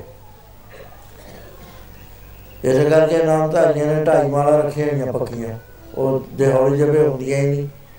ਤੇਜ਼ੀ ਨਾਲ ਕਰਦੇ, ਵਾਹਿਗੁਰੂ ਵਾਹਿਗੁਰੂ ਵਾਹਿਗੁਰੂ ਵਾਹਿਗੁਰੂ ਵਾਹਿਗੁਰੂ ਵਾਹਿਗੁਰੂ ਵਾਹਿਗੁਰੂ ਇਹ ਤੇਜ਼ੀ ਨਾਲ ਕਰਦੇ ਵਿਚਾਲੇ ਬਿਠਣੀ ਪੈਂਦੀ, ਮਨ ਨੂੰ ਨੱਠਣ ਨੂੰ ਥਾਂ ਨਹੀਂ ਲੱਭਦਾ ਦੌੜਦਾ ਨਹੀਂ ਮਨ। ਇਹ ਫਿਰ ਹੌਲੀ ਦੇ ਕੇ ਬੁੱਲਾ ਚ ਆ ਜਾਂਦਾ ਤੋਹਾਂ ਚ। ਰਸਨਾ ਅੰਦਰ ਹਿਲਦੀ ਹੈ ਬੁੱਲ ਚੱਲਦੇ ਨੇ 10 ਗੁਣਾ ਫਲ ਬਚ ਜਾਂਦਾ। 12000 ਵਾਰੀ ਕਹੋ ਇੱਥੇ 100 ਵਾਰ। ਇਹਦੇ ਕਰਦੇ ਜਦ ਤੁਸੀਂ ਇਸ ਤਰ੍ਹਾਂ ਦਾ ਨਾਮ ਜਪ ਸ਼ੁਰੂ ਕਰਤਾ ਨਾ ਰਸਨਾ ਦੇ ਨਾਲ। ਰਸਨਾ ਤੋਂ ਆਪੇ ਤਰੱਕੀ ਨਹੀਂ ਹੁੰਦੀ। ਸੰਤਾਂ ਤੋਂ ਸੁਣ ਲਿਆ ਵੀ ਤੂੰ ਬਿਰਤੀ ਇੱਥੇ ਟਿਕਾਇਆ ਕਰ। ਉਹ ਐ ਨਹੀਂ ਹੁੰਦੀ ਉਹ ਤਾਂ ਉਹਨਾਂ ਦੀ ਹੁੰਦੀ ਹੈ ਜਿਨ੍ਹਾਂ ਨੇ ਸਬਕ ਪਹਿਲਾਂ ਲਏ ਹੋਏ ਨੇ। ਇਹ ਚੱਲਣਾ ਹੀ ਐਵੇਂ ਜਿਵੇਂ ਚੱਲਣਾ। ਚਲਦੇ ਚਲਦੇ ਆਪਣੇ ਆਪ ਇਹ ਰਸਨਾ ਹਿਲਣ ਤੇ ਹਟ ਜਾਣੀਆਂ ਗਲ ਜਾ ਹਰਕਤ ਆ ਜਾਣੀ। ਇੱਥੇ ਆਪੇ ਹੀ ਹੋਣ ਲੱਗ ਜਾਣਾ, ਵਾਹਿਗੁਰੂ ਵਾਹਿਗੁਰੂ ਵਾਹਿਗੁਰੂ ਨਾਮ ਜਿਹੜਾ ਵੀ ਮੰਤਰ ਹੈ ਕੁਝ ਦਾ ਵੀ ਮੰਤਰਾਂ 'ਚ ਨਹੀਂ ਫ਼ਰਕ ਹੁੰਦਾ। ਸਾਧਨਾ 'ਚ ਫ਼ਰਕ ਹੁੰਦਾ। ਆਪਣੇ ਆਪ ਇਹ ਗਲ ਦੇ ਵਿੱਚ ਚੱਲੂ। ਇਹਨੂੰ ਕੰਠ ਦਾ ਨਾਮ ਕਹਿੰਦੇ ਨੇ। ਇਹਦਾ ਨਾਮ ਹੈ ਅਨਾਹਤ ਚੱਕਰ। ਇੱਥੇ ਨਾਮ ਚੱਲਦਾ। ਹੈ। ਫਲ ਕਿੰਨਾ ਹੋ ਗਿਆ, ਬਾਹਰਲੇ ਨਾਲੋਂ 100 ਗੁਣਾ ਵੱਧ ਗਿਆ। ਇੱਕ ਵਾਰੀ 100 ਵਾਰੀ ਵਾਹਿਗੁਰੂ ਬਾਹਰ, ਇੱਕ ਵਾਰੀ ਇੱਥੇ ਕਰ ਲਓ। ਇਹ ਜਪਦੇ ਜਪਦੇ ਤੁਹਾਡੇ ਦੋ ਬਦਲਣਗੇ। ਇੱਕ ਤਾਂ ਹੋਏਗਾ ਸਵਾਸ ਤੇ ਨਾਮ ਚੜ ਜਾਏਗਾ ਆਪਣੇ ਆਪ ਹੀ। ਪਰ ਉੱਥੇ ਸੰਤੁਸ਼ਟੀ ਨਹੀਂ ਹੋਣੀ ਕਿ ਪਹਿਲਾਂ ਨਾਮ ਅਸੀਂ ਤੇਜ਼ ਜਪਿਆ ਹੋਇਆ ਸਵਾਸ ਤਾਂ ਮਿੰਟ ਵਿੱਚ 6 ਹੁੰਦੇ ਨੇ ਨਾਮ ਜਪਣ ਵਾਲੇ। ਨੂੰ 6 ਦੇ ਉੱਤੇ 6 ਵਾਰੀ ਕਿਹਾ, ਮਨ ਟਿਕਦਾ ਨਹੀਂ ਹੈ ਵੀ 6 ਵਾਰੀ। ਇਹ ਤਾਂ ਬਹੁਤ ਹੌਲੀ ਹੈ। ਉਹਦੇ ਅੰਦਰ ਫਿਰ ਵਾਹਿਗੁਰੂ ਦੀ ਧੁਨੀ ਜਾਗ ਪੈਂਦੀ ਹੈ। ਵਾਹਿਗੁਰੂ ਵਾਹਿਗੁਰੂ ਵਾਹਿਗੁਰੂ ਪਰ ਆਇਆ ਹੋਣ ਲੱਗ ਜਾਂਦਾ, ਆਪੇ ਅੱਖਾਂ ਨਿਕਲ ਲੈਂਦਾ ਹੈ। ਨਾਲੇ ਆ ਝੂਲਦਾ ਝੂਲਦਾ ਕਿਹੜੀ ਚੀਜ਼ ਨਾਲ? ਉਹ ਨਾਮ ਦਾ ਹਲਾਰਾ ਪੈ ਰਿਹਾ, ਕਰੰਟ ਆ ਰਹੀ। ਹੈ ਉਹ ਬਾਡੀ ਨੂੰ ਹਿਲਾ ਰਹੀ ਹੈ। ਉਹਦੇ ਨਾਲ ਇਹ ਰਸ ਨੇ ਆ ਜਾਣਾ ਉਸੇ ਵੇਲੇ। ਹੁਣ ਇੱਥੇ ਇੱਕ ਸਾਵਧਾਨੀ ਵਰਤਣੀ ਪੈਂਦੀ ਹੈ। ਉਹ ਇਹ ਹੈ ਵੀ ਸਾਡੇ ਕੰਨ ਜਿਹੜੇ ਨੇ, ਉਹ ਨਾਮ ਸੁਣਨ ਤੋਂ ਹਟ ਨਾ ਜਾਣ। ਬਾਹਰੋਂ ਦਾ ਸੁਣਨਾ ਨਹੀਂ, ਅੰਦਰ ਜਿਹੜੇ ਕੰਨ ਨੇ ਨਾ, ਅੰਦਰਲੇ, ਉਹ ਫਿਰ ਨਾਮ ਦੀ ਧੁਨ ਸੁਣਦੇ ਨੇ। ਇਹ ਵਾਹਿਗੁਰੂ ਵਾਹਿਗੁਰੂ ਵਾਹਿਗੁਰੂ ਵਾਹਿਗੁਰੂ ਵਾਹਿਗੁਰੂ। ਇਹ ਜਦ ਇਸ ਨੂੰ ਸੁਣਦੇ ਨੇ, ਇਹਦਾ ਫਲ ਵੱਧ ਗਿਆ। ਹਜ਼ਾਰ ਵਾਰੀ ਬਾਹਰ ਕਹੋ ਇੱਕ ਵਾਰੀ ਇੱਥੇ ਕਹੋ ਕਿੰਨਾ ਫਲ, ਕਿੰਨਾ ਅਸੀਂ ਕਰ ਲਿਆ ਤੇਰੇ ਇਹਦੇ ਬਾਅਦ ਹੁੰਦਾ ਨਾਭੀ ਚ ਨਾਮ। ਨਾਭੀ ਚ ਆਪਣੇ ਆਪ ਦਾ ਕੋਈ ਪਤਾ ਨਹੀਂ ਹੁੰਦਾ ਸਰੀਰ ਦਾ। ਲੇਕਿਨ ਧੁਨ ਚੱਲ ਰਹੀ ਹੈ ਹੁਣ ਇੱਥੇ ਦੋ ਨੇ, ਇੱਕ ਤਾਂ ਮਿਊਜ਼ੀਕਲ ਧੁਨ ਬਣ ਜਾਂਦੀ ਹੈ। ਉਹ ਕਿਸੇ ਰਾਗ ਦੇ ਵਿੱਚ ਆ ਜਾਂਦੀ ਹੈ। ਜਿਵੇਂ ਆ ਕੀਰਤਨ ਕਰਦੇ ਆ ਅਸੀਂ, ਕਿਸੇ ਨਾ ਕਿਸੇ ਟਿਊਨ ਵਿੱਚ ਆ ਜਾਏਗੀ। ਉਹ ਟਿਊਨ ਦੇ ਵਿੱਚ ਆਪਣੀ ਸਪੀਡ ਉਹਦੇ ਮੁਤਾਬਕ ਕਰ ਲੇਗੀ ਆਟੋਮੈਟਿਕ ਹੁਣ ਇੰਨਾ ਤੇਜ਼ ਨਹੀਂ ਨਾਮ ਰਹਿੰਦਾ। ਆਟੋਮੈਟਿਕ ਉਸ ਧੁਨ ਦੇ ਨਾਲ ਮਿਲ ਜਾਂਦਾ। ਧੁਨ ਮੇ ਧਿਆਨ ਧਿਆਨ ਮੇ ਜਾਣਿਆ ਗੁਰਮੁਖ ਕਤ ਕਹਾ ਇਥੋਂ ਪਲਟਾ ਦੇ ਕੇ ਨਾਮ ਸਿੱਧਾ ਹੀ ਛੇ ਪੰਜ ਚੱਕਰਾਂ ਨੂੰ ਬਿਨਣ ਦੀ ਲੋੜ ਨਹੀਂ ਸਿੱਧਾ ਹੀ ਇੱਥੇ ਆ ਜਾਂਦਾ ਕਿ ਚੱਕਰ। ਇੱਥੇ ਆਉਂਦਾ ਸੀ, ਕਹਿੰਦਾ ਹੁਣ ਤੂੰ ਗੁਰੂ ਦਾ ਧਿਆਨ ਧਰ ਗੁਰ ਕੀ ਮੂਰਤ ਮਨ ਮੇ ਧਿਆਨ, ਗੁਰ ਕਾ ਸ਼ਬਦ ਮੰਤਰ ਮਨ ਮਾਨ। ਧਿਆਨ ਧਰ ਹੁਣ ਤੂੰ ਜੇ ਤਾਂ ਉਹ ਗਿਆਨੀ ਹੈ ਤਾਂ ਟਿਕਣਾ ਨਹੀਂ ਉਹਨੇ ਇਧਰ ਉਹਦੀਆਂ ਗੱਲਾਂ ਬੜੀਆਂ ਖਤਰਨਾਕ ਨੇ, ਜਿਹੜਾ ਆਦਮੀ ਸੁਣਦਾ ਹੈ, ਉਹ ਟਿਕ ਨਹੀਂ ਸਕਦਾ ਇੱਕ ਪੁਆਇੰਟ ਦੇ ਉੱਤੇ। ਉਹ ਜਦ ਧਿਆਨ ਦੇ ਵਿੱਚ ਆਏਗਾ, ਇੱਥੇ ਹੁੰਦਾ ਕੀ ਹੈ, ਪਹਿਲਾਂ ਧਿਆਨ ਸਾਨੂੰ ਕਿਸੇ ਸਾਕਾਰ ਦਾ ਹੋਣਾ ਪੈਂਦਾ। ਇਹ ਹੈਗਾ ਅਵਸਥਾ ਭੇਦ, ਵੀ ਇਹਨੇ ਪਿਛਲੇ ਜਨਮ ਚ ਕਿੰਨਾ ਕੁ ਜਪਿਆ ਸਾਥਾਂ ਨੂੰ ਪਤਾ ਹੁੰਦਾ, ਉਹ ਦੱਸ ਦਿੰਦੇ ਨੇ ਤੂੰ ਐ ਧਿਆਨ ਦਾ ਲੇਕਿਨ ਆਮ ਜਿਹੜਾ ਹੈ, ਉਹ ਹੈ ਵੀ ਤੁਸੀਂ ਧਿਆਨ ਦਿਓ। ਉਹਦੇ ਬਾਰੇ ਗੁਰੂ ਮਹਾਰਾਜ ਜੀ ਨੇ ਸਾਨੂੰ ਬਾਰ-ਬਾਰ ਤਾਕੀਦ ਕੀਤੀ ਹੈ। ਜਿਹੜੇ ਸਾਨੂੰ ਗਰੋਰ ਨਹੀਂ ਕਰਨੀ ਚਾਹੀਦੀ। ਤਰੀਏ ਮਨ ਵਿੱਚ ਧਿਆਨ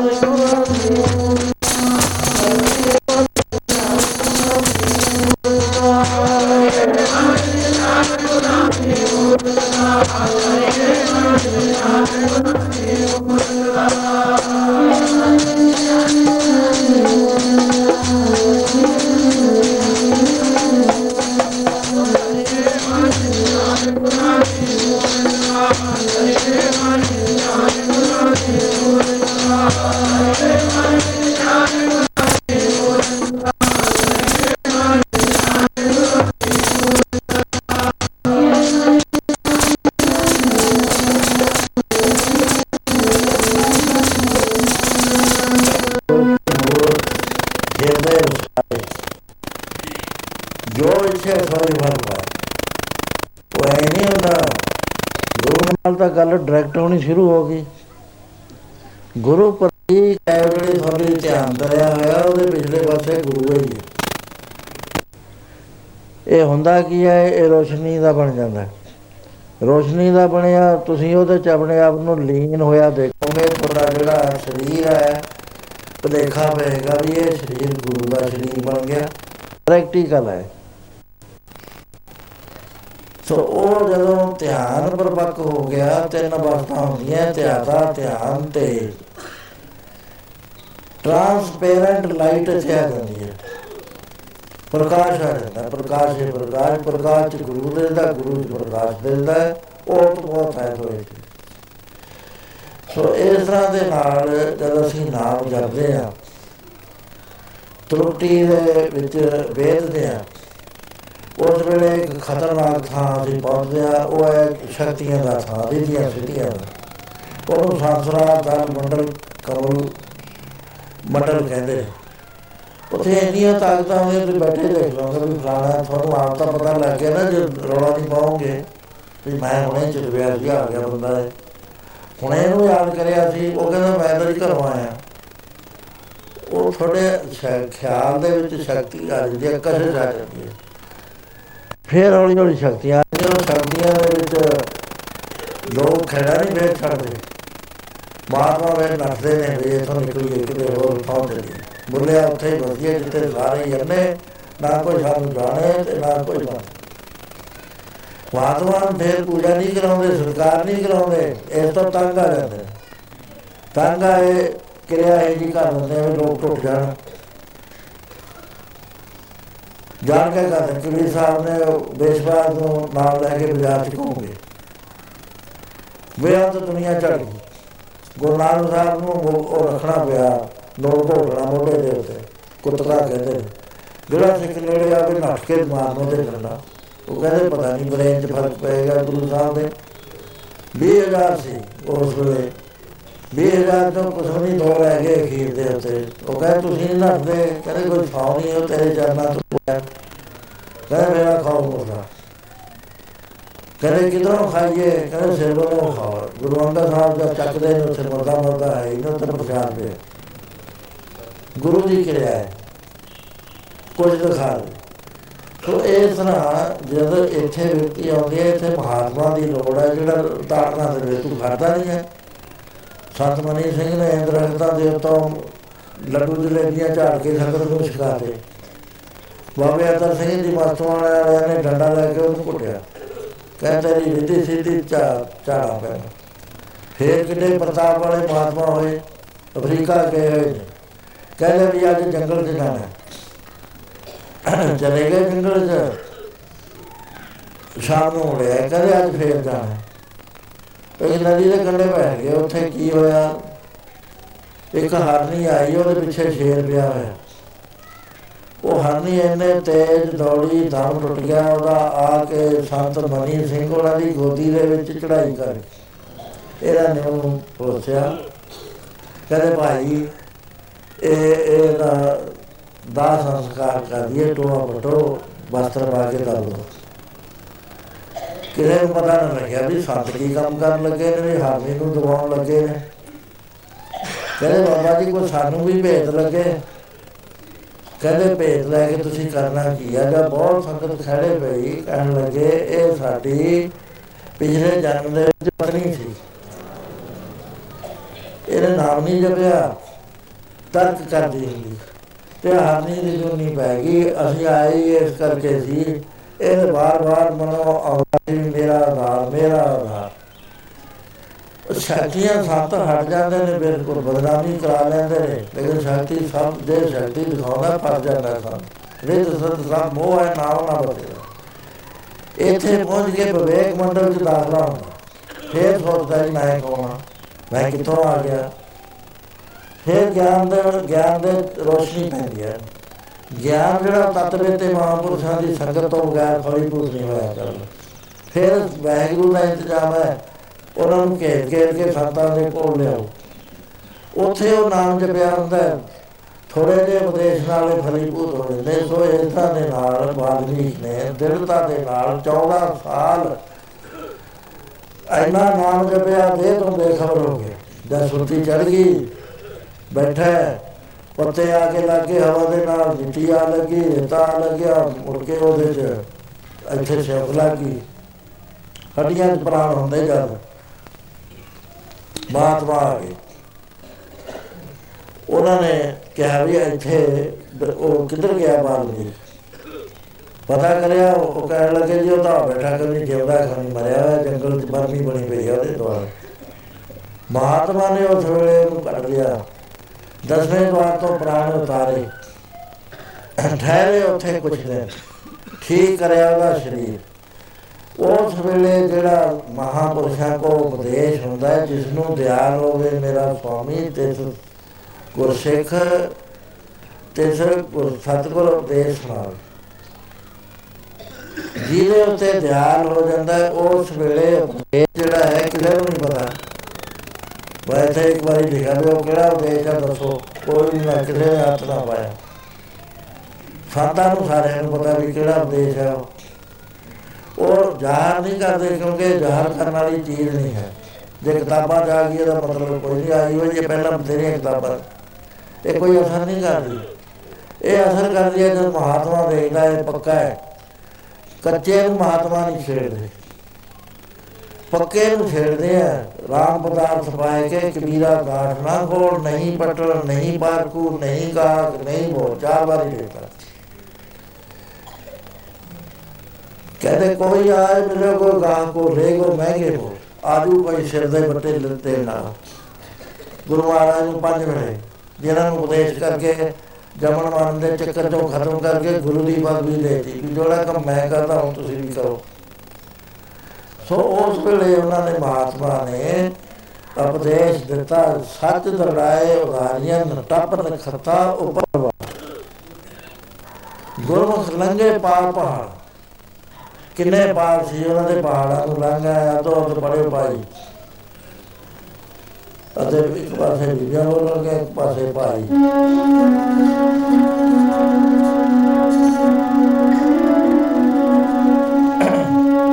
ਜਪ ਕੇ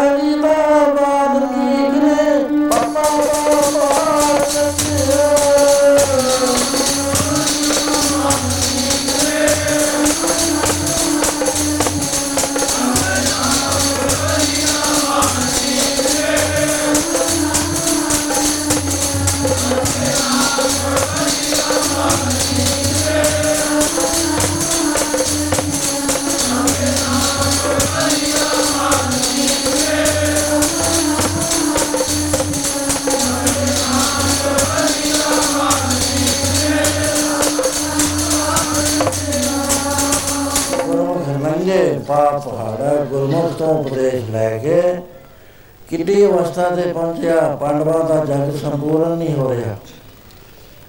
ਸਾਰੇ ਹੈਰਾਨ ਹੋ ਕੇ ਵੀ ਭਾਰਤ ਵਰਸ਼ ਵਿੱਚ ਘੋੜਾ ਫੇਰਿਆ, ਯੁੱਧ ਕਰੇ ਤੇ ਹੁਣ ਆ ਕੇ ਜਿਹੜਾ ਸਾਡਾ ਜੱਗ ਹੈ ਸੰਪੂਰਨ ਨਹੀਂ ਹੋ ਰਿਹਾ। ਕ੍ਰਿਸ਼ਨ ਮਹਾਰਾਜ ਕੋ ਬੇਨਤੀ ਕਰੀ, ਕਹਿਣ ਲੱਗੇ, ਇੱਕ ਮਹਾਪੁਰਸ਼ ਨੂੰ ਤੁਸੀਂ ਛੱਡ ਦਿੱਤਾ। ਦੱਸਿਆ ਵੀ ਉਹ ਬਾਲਮੀਕ ਕਹਦਾ ਨਾ ਜਾਓ ਲੈ ਕੇ ਆਓ, ਉਹ ਆਉਂਦਾ ਨਹੀਂ, ਉਹ ਕਹਿੰਦਾ ਮੈਨੂੰ ਇੱਕ ਜੱਗ ਦਾ ਫਲ ਦੇਵੋ, ਤਾਂ ਦਿਓ। ਦ੍ਰੋਪਤੀ ਗਈ ਦ੍ਰੋਪਤੀ ਨੇ ਕਿਹਾ, ਮਹਾਪੁਰਸ਼ੋ, ਇੱਕ ਜੱਗ ਦਾ ਕੀ? ਕਿੰਨੇ ਜੱਗਾਂ ਦਾ ਫਲ ਲੈ ਲਓ? ਸ਼ਾਸਤਰ 'ਚ ਲਿਖਿਆ ਹੈ ਜੇ ਬਰਮ ਗਿਆਨੀ ਮਹਾਪੁਰਸ਼ ਵੱਲ ਸ਼ਰਧਾ ਧਾਰ ਕੇ ਕਰੋ ਚੱਲੇ, ਤਾਂ ਹਰ ਕਰਮ ਦੇ ਉੱਤੇ ਇੱਕ ਜੱਗ ਦਾ ਫਲ ਪ੍ਰਾਪਤ ਹੁੰਦਾ। ਹੁਣ ਮੁੜਦੇ ਹੋਏ ਕਰਮ ਗਿਣ ਲਿਓ, ਇੱਕ ਇੱਕ ਰੱਖ ਲਿਓ, ਬਾਕੀ ਮੇਰੇ ਪੱਲੇ ਬਾਅਦ ਉੱਠ ਕੇ ਤੁਰ ਪਏ ਉੱਥੇ ਜਾ ਕੇ ਕ੍ਰਿਸ਼ਨ ਮਹਾਰਾਜ ਨੇ ਚਰਨ ਧੋਣ ਦੀ ਡਿਊਟੀ ਲਈ ਹੋਈ ਸੀ। ਪਤਲਾ ਚੱਕਣ ਦੀ ਡਿਊਟੀ ਲਈ ਦੋ ਡਿਊਟੀਆਂ ਸੀ, ਉਹਨਾਂ ਨੇ ਅਮਰੀਕ ਦਾ ਜੂਠੀਆਂ ਪਤਲਾ ਮੈਂ ਚੱਕੂ ਸਾਧੂਆਂ ਦੀਆਂ, ਇੱਕ ਚਰਨ ਮੈਂ ਧੋ ਚਰਨ ਧੋਤੇ, ਉਹਦੇ ਬਾਅਦ ਪ੍ਰਸ਼ਾਦ ਛਕਿਆ, ਪਹਿਲੀ ਵਾਰੀ ਛੰਕਾ ਹੋ ਗਿਆ, ਦੂਜੀ ਵਾਰੀ ਛਕਿਆ, ਸੰਖ ਬੰਨਿਆ ਹੋਇਆ ਸੀ, ਬਾਣ ਨਾਲ ਗੱਜ ਕੇ ਬੋਲਿਆ। ਮਾਰੇ ਕਹਿੰਦੇ ਰੇ ਚਿਤ ਚੇਤ ਚੇਤ ਚੇਤ। ਕਾਇ ਨਾ ਬਾਲਮੀ ਕੇ ਦੇਖ ਕੇ ਜਾਤ ਤੇ ਕੇ ਪਦ ਮਰਿਓ ਰਾਮ ਭਗਤ ਦੇਖੋ ਕਿੱਥੇ ਚਲਿਆ ਗਿਆ ਉਹ।